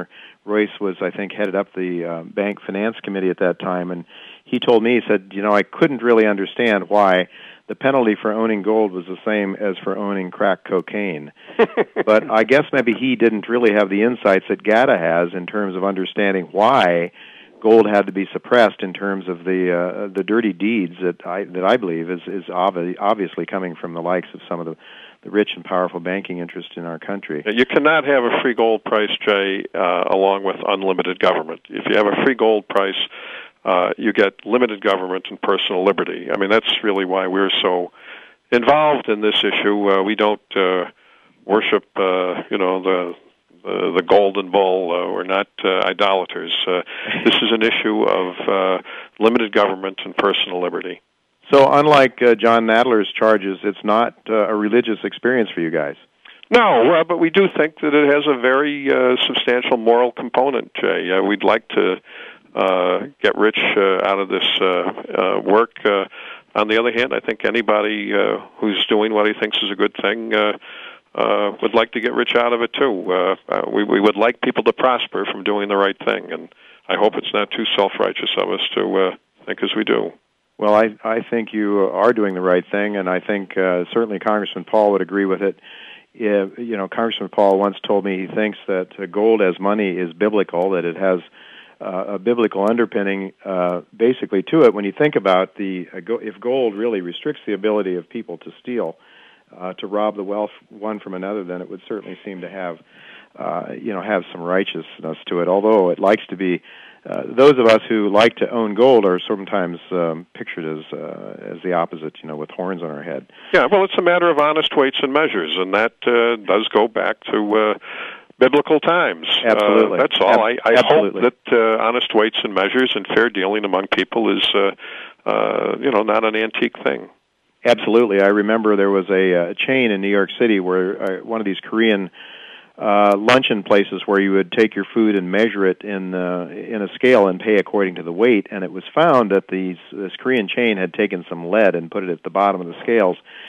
And those guys got in a lot of trouble, but in effect, uh, whenever the central banks decide to is increase the money supply, and um, you know, they're doing much the same thing, I would argue. You guys have had a lot of success, I think, and I know it's I know you I know you both have worked extremely hard, and, and the amount of information that, that is available, uh, and I'm not just talking about gold, but basically economic commentary uh, is is tremendous. On a uh, you have a website called La Metropole Cafe. Bill, could you talk about that just for a little bit? Well, it's just called La Metropole Cafe, and you can look it up. People can sign up for a two-week free trial and see if see if they like it. We've been going for eleven years and uh, uh, have a good following and uh, love what I do, and um, it's uh, been a lot of fun. It's amazing uh, the amount of free content. Well, it's not free. I guess that's a paid-for subscription. Yeah, it's after two weeks, then it's then it's two hundred ninety-nine bucks a year. People think it's of value to them, but they can sign up for two weeks to determine for themselves it's, uh, if it's uh, of use. So they can go to La Metropole Cafe. L E M E T R O P O L E C I F E dot com. L E L E Metropole, the, the masculine uh, article. La is the feminine part, Jake. What was that, Bill? La is feminine. La is masculine. Oh, okay. Well, I don't know about these things, but I know what I like. But anyway, uh, that's really great. And uh, uh, but I would just say to, to folks listening to this show that the amount of information, great ideas, different writers that you have on there, frequently there is a wealth of information there. So if you care about the economy and not just about gold, but you know what's going on globally, you'll want to you'll want to sign up for this newsletter. Aside from that, Chris, you're involved with uh, a free publication that comes out. It's G A T A. What is? Can you tell our listeners about that? Yeah, Jay, uh, G A T A's own internet site is gata dot org. Uh, we do distribute, excuse me, uh, usually every day, some uh, uh, dispatches of interest uh, to the uh, to the gold and, and currency markets, and uh, those dispatches uh, are free. If you if you want to uh, sign up for them, you can just go to our uh, internet site, uh, gata dot org, and scroll down in the right column, and uh, there's a slot for you to type in your email address, and you can subscribe to our dispatches there. Well, I think there are also a chance for people to contribute if they want to contribute to your nonprofit organization and believe in the cause. Uh, I can tell the listeners also that the information that's free is also very, very good. Daily information keeps you posted on some very important geopolitical, global, economic issues every single day. And uh, Chris and Bill, I want to thank you so much for coming on with us. Um, and to be with us to tell us about what you guys are up to and keep us posted. We'll certainly want to have you back again sometime. Thanks very much. And we're going to be right back, folks. Uh, with the next segment, we're going to be talking to Chris Kruppe. He's the C E O uh, of Paramount Gold and Silver. We'll be right back with Chris Kruppe. Don't go away.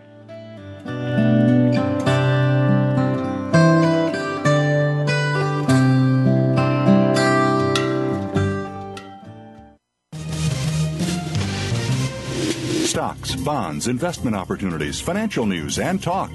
We can help. Call us now toll-free, eight six six, four seven two, five seven nine zero, eight six six, four seven two, five seven nine zero. Voice America Business Network.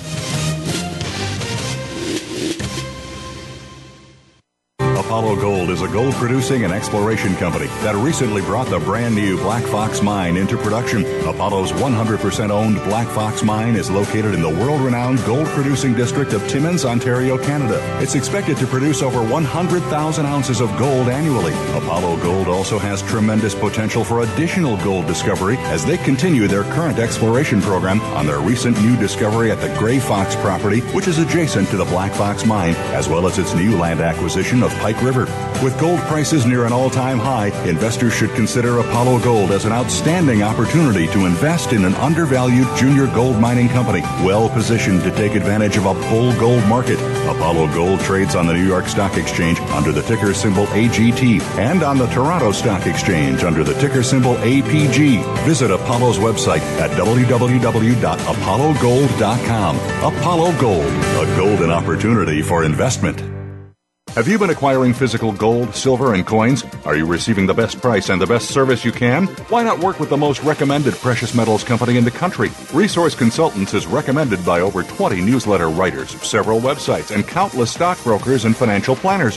Call them now and find out how they can help you. eight hundred, four nine four, four one four nine. Or visit them on the web at w w w dot buy silver now dot com. That's eight hundred, four nine four, four one four nine. They'll be waiting for your call. Want to know more about how you can turn financial losses from the most devastating stock market and economic decline since the nineteen thirties into wealth and prosperity? A successful strategy for dealing with adversity requires a proper diagnosis of the problem so that effective remedies can be prescribed. By applying rarely taught Austrian economic theory to policies implemented by our policymakers, Jay Taylor has been able to nearly double the value of his model portfolio since two thousand, while the stock market has lost nearly half its value in the worst bear market in decades. At mining stocks dot com, Jay and his associates provide a framework for turning the pains of the current bear market and recession into investment gains. Jay is a frequent radio and T V guest and speaker at investment conferences where he shares his highly profitable Austrian economic insights at a time when most people are seeing their four oh one k's become two oh one k's or worse. He is available to share his rare profit-making insights via radio, T V, and public speaking engagements. To profit from Jay's insights, call seven one eight, four five seven, one four two six or visit mining stocks dot com to subscribe to his profitable newsletters. I am Jay Taylor, your host for Turning Hard Times into Good Times. Gold has risen from two hundred fifty dollars to well over one thousand two hundred dollars since two thousand two. That has greatly improved gold mining profit margins and profits for gold investors. But mining stocks are very risky, so you do need to know which stocks have the best chance of success. I believe Magellan Minerals, traded Toronto under the symbol M N M, is one such company. That's why it is a top pick of my newsletter, Jay Taylor's Gold, Energy, and Tech Stocks. Go to magellan minerals dot com website to learn more. The business community's first choice in Internet Talk Radio, Voice America Business Network. Welcome to the human race. Some kind of love and ride. I'll be sliding down, I'll be gliding down. Try not to try too hard. It's just a lovely ride. You're listening to Turning Hard Times into Good Times with your host, Jay Taylor. If you have a question or comment about today's show, Jay would love to hear from you at one eight six six, four seven two, five seven nine zero. That's one eight six six, four seven two, five seven nine zero. You can also send an email to questionsfortaylor at gmail dot com. That's questions, the number four, Taylor at gmail dot com. Sign up for Jay's newsletter, Jay Taylor's Gold, Energy, and Tech Stocks at w w w dot mining stocks dot com. Now, back to our program. Welcome back. I am your host, Jay Taylor, and I'm really pleased to have with me Chris Kruppe. He's the president and C E O of Paramount Gold and Silver. Uh, this company trades on the New York Stock Exchange, uh, I guess it's the old Amex, as under the symbol P Z G. Uh, welcome, Chris, uh, to Turning Hard Times into Good Times. Well, Jay, thanks. We're very happy to be here this afternoon. It was a pleasure meeting up with you in Vancouver last weekend and and uh, reacquainting myself with your story. It certainly is a very exciting uh, company with uh, operations in Mexico. But first, could you give us a little idea of your share structure? How many shares are outstanding, fully diluted, and outstanding now? Uh, a little bit about who owns your company. I mean, who are some of the major shareholders? Sure, absolutely. We're one hundred five million shares out right now. On a fully diluted basis, it's one hundred twenty-five million. Mm-hmm. And so on a fully diluted basis, the market cap runs about two hundred million. Mm-hmm. Uh, the major shareholders are Albert Friedberg out of Toronto, Friedberg Mercantile, uh, who owns fifteen percent of the company and twenty-five percent on a fully diluted basis. Mm. We've also got a number of funds. We've got State Street. Uh, we've got T D. Uh, we've got a number of pension funds in the U S. Um, I also own... Uh, Personally, uh, three and a half million shares as the founder, mm-hmm. and um, uh, we've got the Deutsche Bank, and uh, uh, we've got a whole host of funds actually, uh, from more from a, a U S perspective, because we are in three of the Russell indices and, and on one of the New York Stock Exchange uh, composite indexes. So mm-hmm. we get a lot of liquidity and a lot of the fund uh, by by virtue of that, a lot of fund uh, uh, buying and selling, and which is uh, which is a good thing for a, a little stock like ours. Oh, it's yeah, it's amazing, and the uh, the institutions and the shareholders that you have for a company that's not in production, and I don't believe you're planning to go into production anytime soon. Can you tell me, what is your share price today? What are you trading at? Absolutely, we were uh, we were at a dollar seventy. I didn't see the close, uh, Jay, but uh, we were in the dollar seventies, and I can just pull it up right now. Uh, we've we've had a good run this year. Uh, I think we started the year probably in the you know around the one thirty mark, perhaps when you were starting to watch it, and uh, yeah. moved up quite quickly this year um, with the move up in gold and uh, with some positive drill results. What about your cash situation? You've um, you were pretty well cashed up sometime not in the not too distant future, as I recall, and you mentioned that on a fully diluted basis, you have another another twenty million shares or so. Would that bring in some additional money? I would imagine. Absolutely. Uh, we we were uh, fortunate. We took advantage of the uh, the uh, gold market last fall, and in October we. Uh, We did a, a nice-sized public offering of twenty-three million dollars, and that's in the U S, and um, and that was without a warrant. And um, so we're, we raised twenty-three million dollars there. We also uh, picked up four point five million dollars Canadian dollars from a, a warrant exercise um, uh, just a week or so ago. So we're we're sitting with about twenty-four million dollars in cash uh, net net, and um, trading uh, just seeing close at one dollar sixty-seven. So uh, we've we've got another twelve million dollars. Uh, warrants out there that are held by Albert Friedberg's company, and uh, that's at a dollar five Canadian. So we've got a, we've got twenty-four million with an additional, you know, twelve million dollars um, that could come in. Those are unregistered warrants, so they're really intended uh, to be more of a, a kicker on a, a transaction down the road. Okay. So we're, we're, and we have no debt, and we have no payments. Um, we've spent the last few years picking up quite a, a large land position in, in Chihuahua, and uh, about uh, four hundred fifty thousand acres. So uh, we've done that, uh, and we were quite busy buying land when everyone else was uh, sleeping. Was giving it up, maybe last year when the people the right were scared word. And they couldn't make their payments and so forth. Yeah, absolutely. Well, you say transaction. Do you have in mind an acquisition possibly? Uh, are, are, first of all, before you answer that, let me ask you, are you planning to be... Are you just an exploration company, or are you planning to be a producer at one time? Well, absolutely. We're set up to be, uh, we are an exploration company. We were founded by exploration uh, geologists, and um, and with the addition of the backing of Friedberg and his team and, and quite a number of his uh, technical people, we, we continue to be a very strong exploration-focused company. This company will hit a fork in the road one day, and we'll, we'll make a decision as to whether it partners with a producer to become... Mm-hmm. Um, a producer, or um, will will be uh, a candidate for a, a sale to a producer, and and um, you know we've got enough ground here to uh, to explore this district that we're in in Chihuahua. We call it the Palmarejo district. We've got enough ground to, to be there for decades. So, you know, there could be a, a number of scenarios that present themselves which wouldn't in an ordinary course. So the, the, that that fork in the road will come. Yes. Okay. So you have, um, I don't know, twenty some million dollars in the bank. What do you plan to do with it? And maybe you could talk about your flagship property, or one or two properties that you really think are, are, you know, have the potential to grow into something extraordinary that would really attract um, some value for your shareholders, some big value for your shareholders, and, and perhaps interest a major. Can you talk about what you've Absolutely, got going yeah. now and and what the future exploration potential is? Sure, we've uh, we've we've set a, a budget for two thousand ten of six point five million dollars that's mm-hmm. spent on exploration. Uh, we have a very lean operation from an overhead perspective, so um, that six point five will go all into the ground. We've got two rigs turning right now.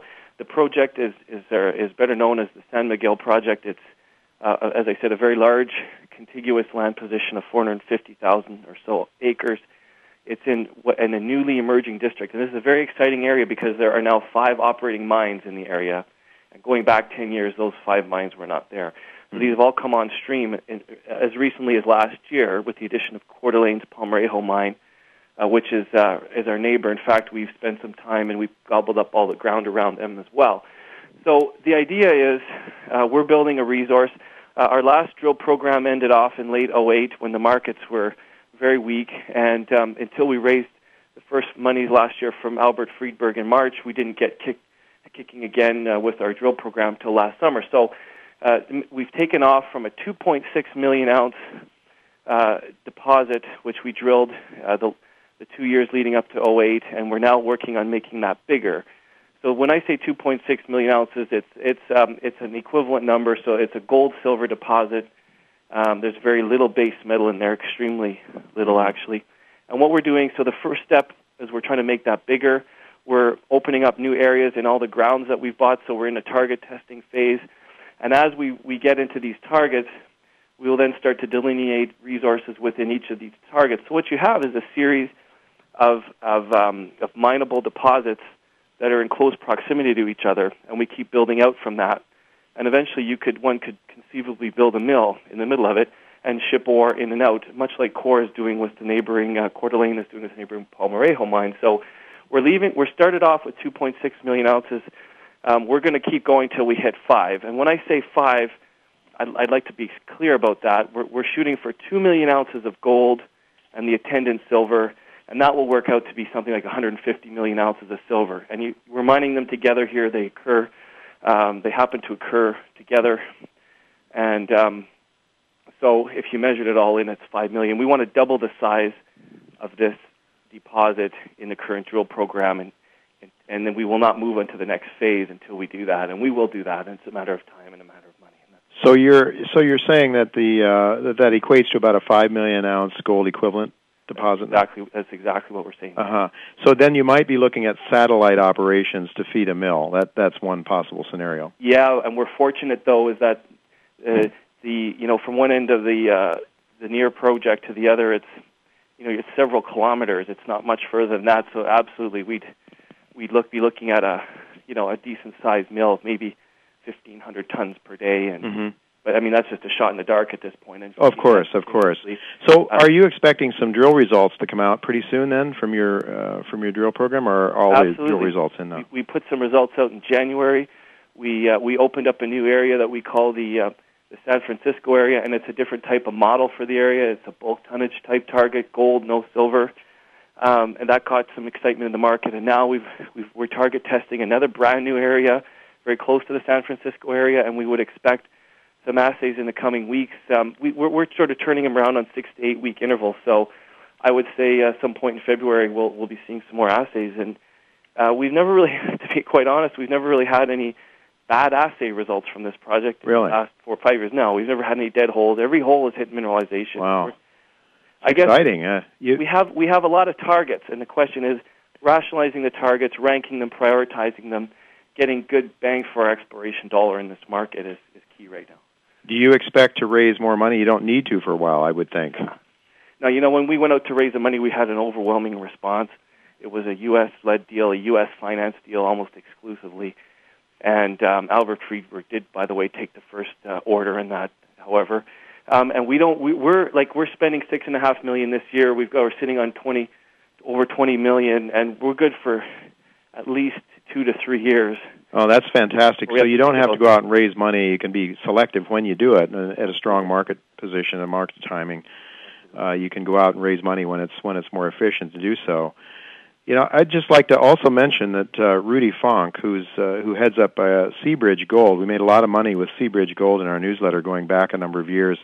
And when I saw that Rudy was involved with you, that certainly was another another positive um, uh, point in in my thinking with respect to, to your company. Well, absolutely. Rudy and I share. It's very it's kind of unique in this world. Once in a while, and you might know this, Jay, you meet someone who sh- shares the same point of view, and we see the world in the same light. Yeah. He's a mining engineer. I'm an accountant, but we have the same kind of uh, goals and objectives for our respective companies. He's the one who brought me to Albert Friedberg, and if if you remember, Friedberg got involved at Seabridge probably like you did early, and he got in at seventy cents, and they really rode that up very well, and he's still in. And before that, Arizona Star, for some of your listeners who remember Arizona Star, they were the guys who took that uh, and financed it and brought it and sold it. And uh, now they're involved in just two companies, Seabridge and Paramount, and um, And uh, so we've also got the luxury of having the depth of the Seabridge professional uh, technical team, because in the winter, the darks of winter, they can't work up north in B C. So very interesting. That's what they're working in Mexico right now, and I think they like that a little bit better. Well, that works pretty good. They like that better than up there, minus twenty degrees up in the north country, I would imagine, too. So, well, you know, uh, Americans like to look at Warren Buffett and, you know, Bill Gates and people like that to to try to make their investment decisions, and you Canadians have... Uh, you know, I think uh, a very, a very, very smart and shrewd investor who's come in and, and has really, to a great extent, has helped to bankroll your company. I think, you know, people can can take their clues um, from the actions of some of these really smart, successful investors. So, can you tell our listeners where uh, they can learn more about your company? Where can they? Uh, what's your website they can they can go to? Well, that's Paramount Gold dot com, and there's uh, you know, a whole host of information. They can also call the numbers there. Call the office. I'm always around. If I'm not on the road somewhere, and uh, you know, we're, there's lots of information out there. If it's not there, we'll get it uh, in the hands. We also have a few analysts coming up to the site, and uh, expect some uh, independent coverage from a couple of the uh, investment banks to be launched in the very near term, and they're up there right now. Well, that'd be really good to hear as well. Um, I'm glad that you could be with me today. I think we're about ready to take a break here. Uh, just um, one more thing. You do have some other properties um, besides this one that you named, right? And you're, but basically you're in Mexico. Well, we've got Mexico. We've got a small presence here in Ontario, and you know, we're working on something there. At this point, it's fairly small, and if something ever comes of it, I'm sure you'll hear about it. But our pro- our, our, our primary focus is Mexico, and We are, we are, we do like Nevada, and we've, we're looking, uh, we're, we're keeping our eyes open there for uh, undervalued properties, and there are a number of them right now, Jay. Gold. Very good, Chris. Well, thank you so much for uh, for sharing uh, your insights on your company, and uh, you know, hope we can have you back again sometime. All the best to you, and uh, keep up the good work. Thank you very much for having me, Jay. We'll be right back, folks, with the wrap up with my uh, partners, Chen Lin and Roger Wiegand. I'm going to see what they have to say. Chen might have some uh, investment ideas for you. Roger Wiegand will have some. Uh, futures ideas uh, in the commodities markets, I'm sure. So we'll be right back. Don't go away.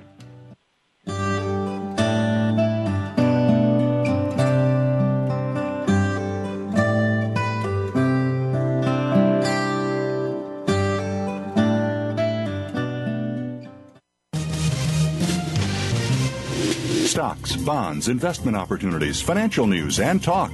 We can help. Call us now toll-free, eight six six, four seven two, five seven nine zero, eight six six, four seven two, five seven nine zero, Voice America Business Network.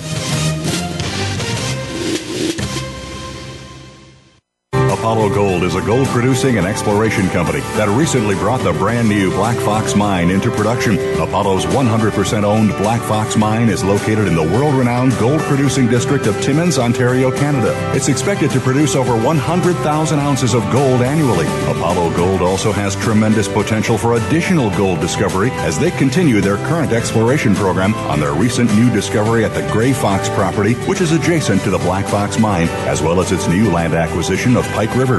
With gold prices near an all-time high, investors should consider Apollo Gold as an outstanding opportunity to invest in an undervalued junior gold mining company, well positioned to take advantage of a bull gold market. Apollo Gold trades on the New York Stock Exchange under the ticker symbol A G T and on the Toronto Stock Exchange under the ticker symbol A P G. Visit Apollo's website at w w w dot apollo gold dot com. Apollo Gold, a golden opportunity for investment. Voice America Business Network, the bottom line in business. Welcome to the human race.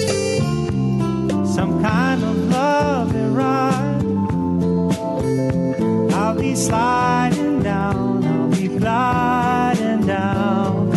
Try not to try too hard, it's just a lovely ride.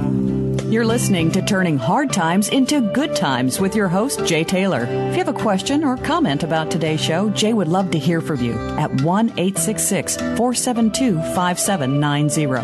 That's one eight six six, four seven two, five seven nine zero. You can also send an email to questionsfortaylor at gmail dot com. That's questions, the number four, Taylor at gmail dot com. Sign up for Jay's newsletter, Jay Taylor's Gold, Energy, and Tech Stocks at w w w dot mining stocks dot com. Now, back to our program. Welcome back. I am your host, Jay Taylor, and I've got Roger Wiegand and Chen Lin here with me for the wrap-up this week. I'm going to turn to Roger first.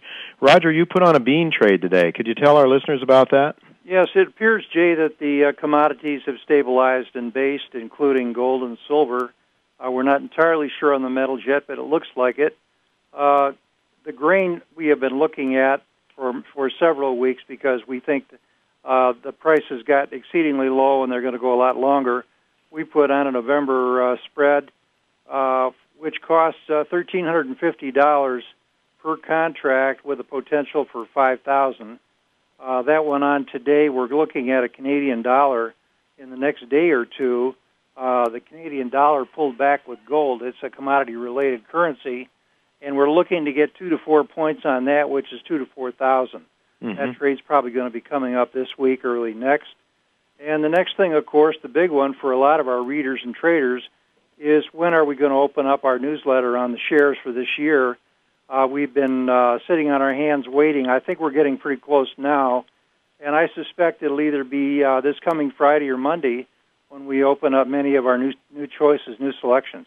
You're talking about equity shares, Equity, Roger? yes. Yeah, right. Okay. These would be their, our, both our junior and senior silver and gold miners and perhaps some of the E T Fs, too. Okay, excellent. Chen, um, what about the gold shares? What are your position now? Are you, I think you were taking a little money off the table, were you not? Yes. Um, I've been very bullish since last December, and then from last December to first week, first two weeks uh, in January, I've been a great run, a lot of stock up like thirty, fifty percent with no reason. So I have been taking profit and then more aggressively in the past week. Uh, so I see, you know, the, the market gets a little bit shaking, especially right now with this uh, war between Wall Street and Obama. Mm-hmm. And so basically Wall Street want to push the market down to, you know, to push uh, Obama back on the financial reform. They can yeah. do anything they want, I mean, because they're getting unlimited supply of T A L F money, not T A R F, T A L F money, uh-huh. zero percent interest rate from the government. And they can leverage whatever, twenty, thirty percent. I mean, they can... They still get bonus even their bank goes under. I mean, yeah. so it's a, they can do anything they want. So I don't want to get in between their war. So whatever they want to do, they can create some great buying opportunity for me. And, you know, I'm just uh, happy to, uh, to to watch. I mean, they have some dry powder on the sideline.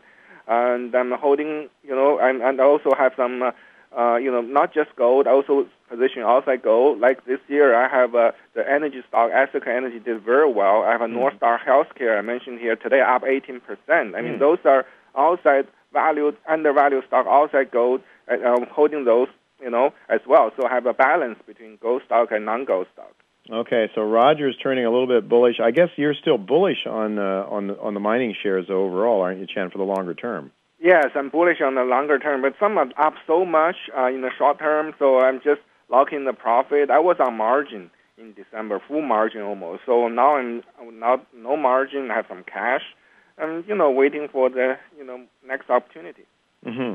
Roger, uh, I think your the the um, uh, I think your view is that the markets are going to get weak, but later in the year. You're you're expecting a fairly devastating decline ultimately, but uh, but think we've got some time. What, up till May or so? Yeah, I think we've got plenty of time, probably February through April.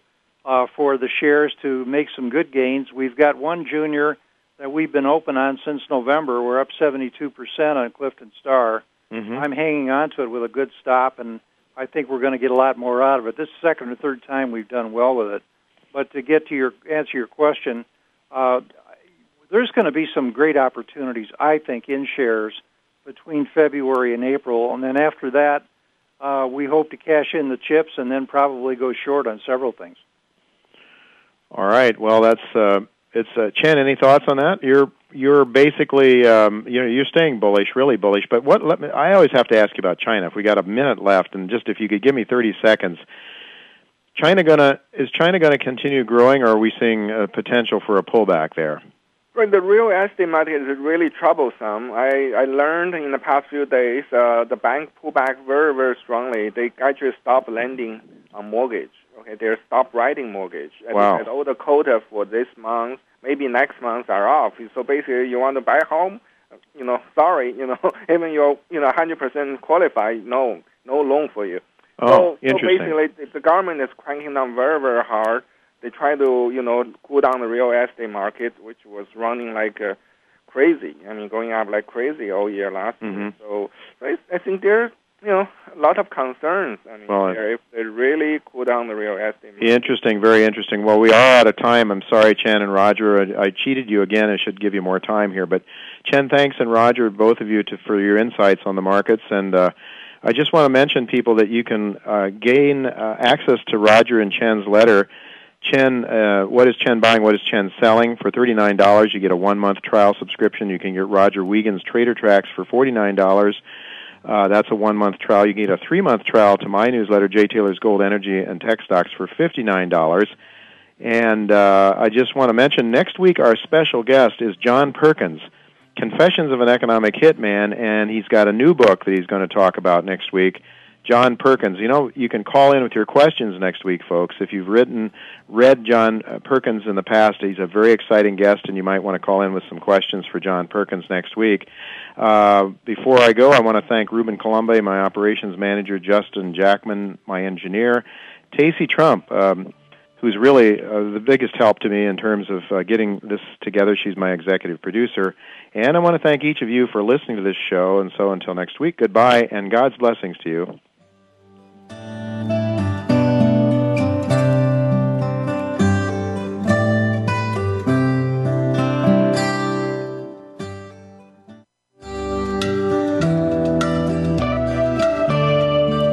Thank you again for listening to Turning Hard Times into Good Times with Jay Taylor. Please join us again next Tuesday at noon Pacific Time, three p.m. Eastern Time on the Voice America Business Channel. Now the thing about time is that time isn't really real. It's just your point of view. How does it feel for you? Einstein said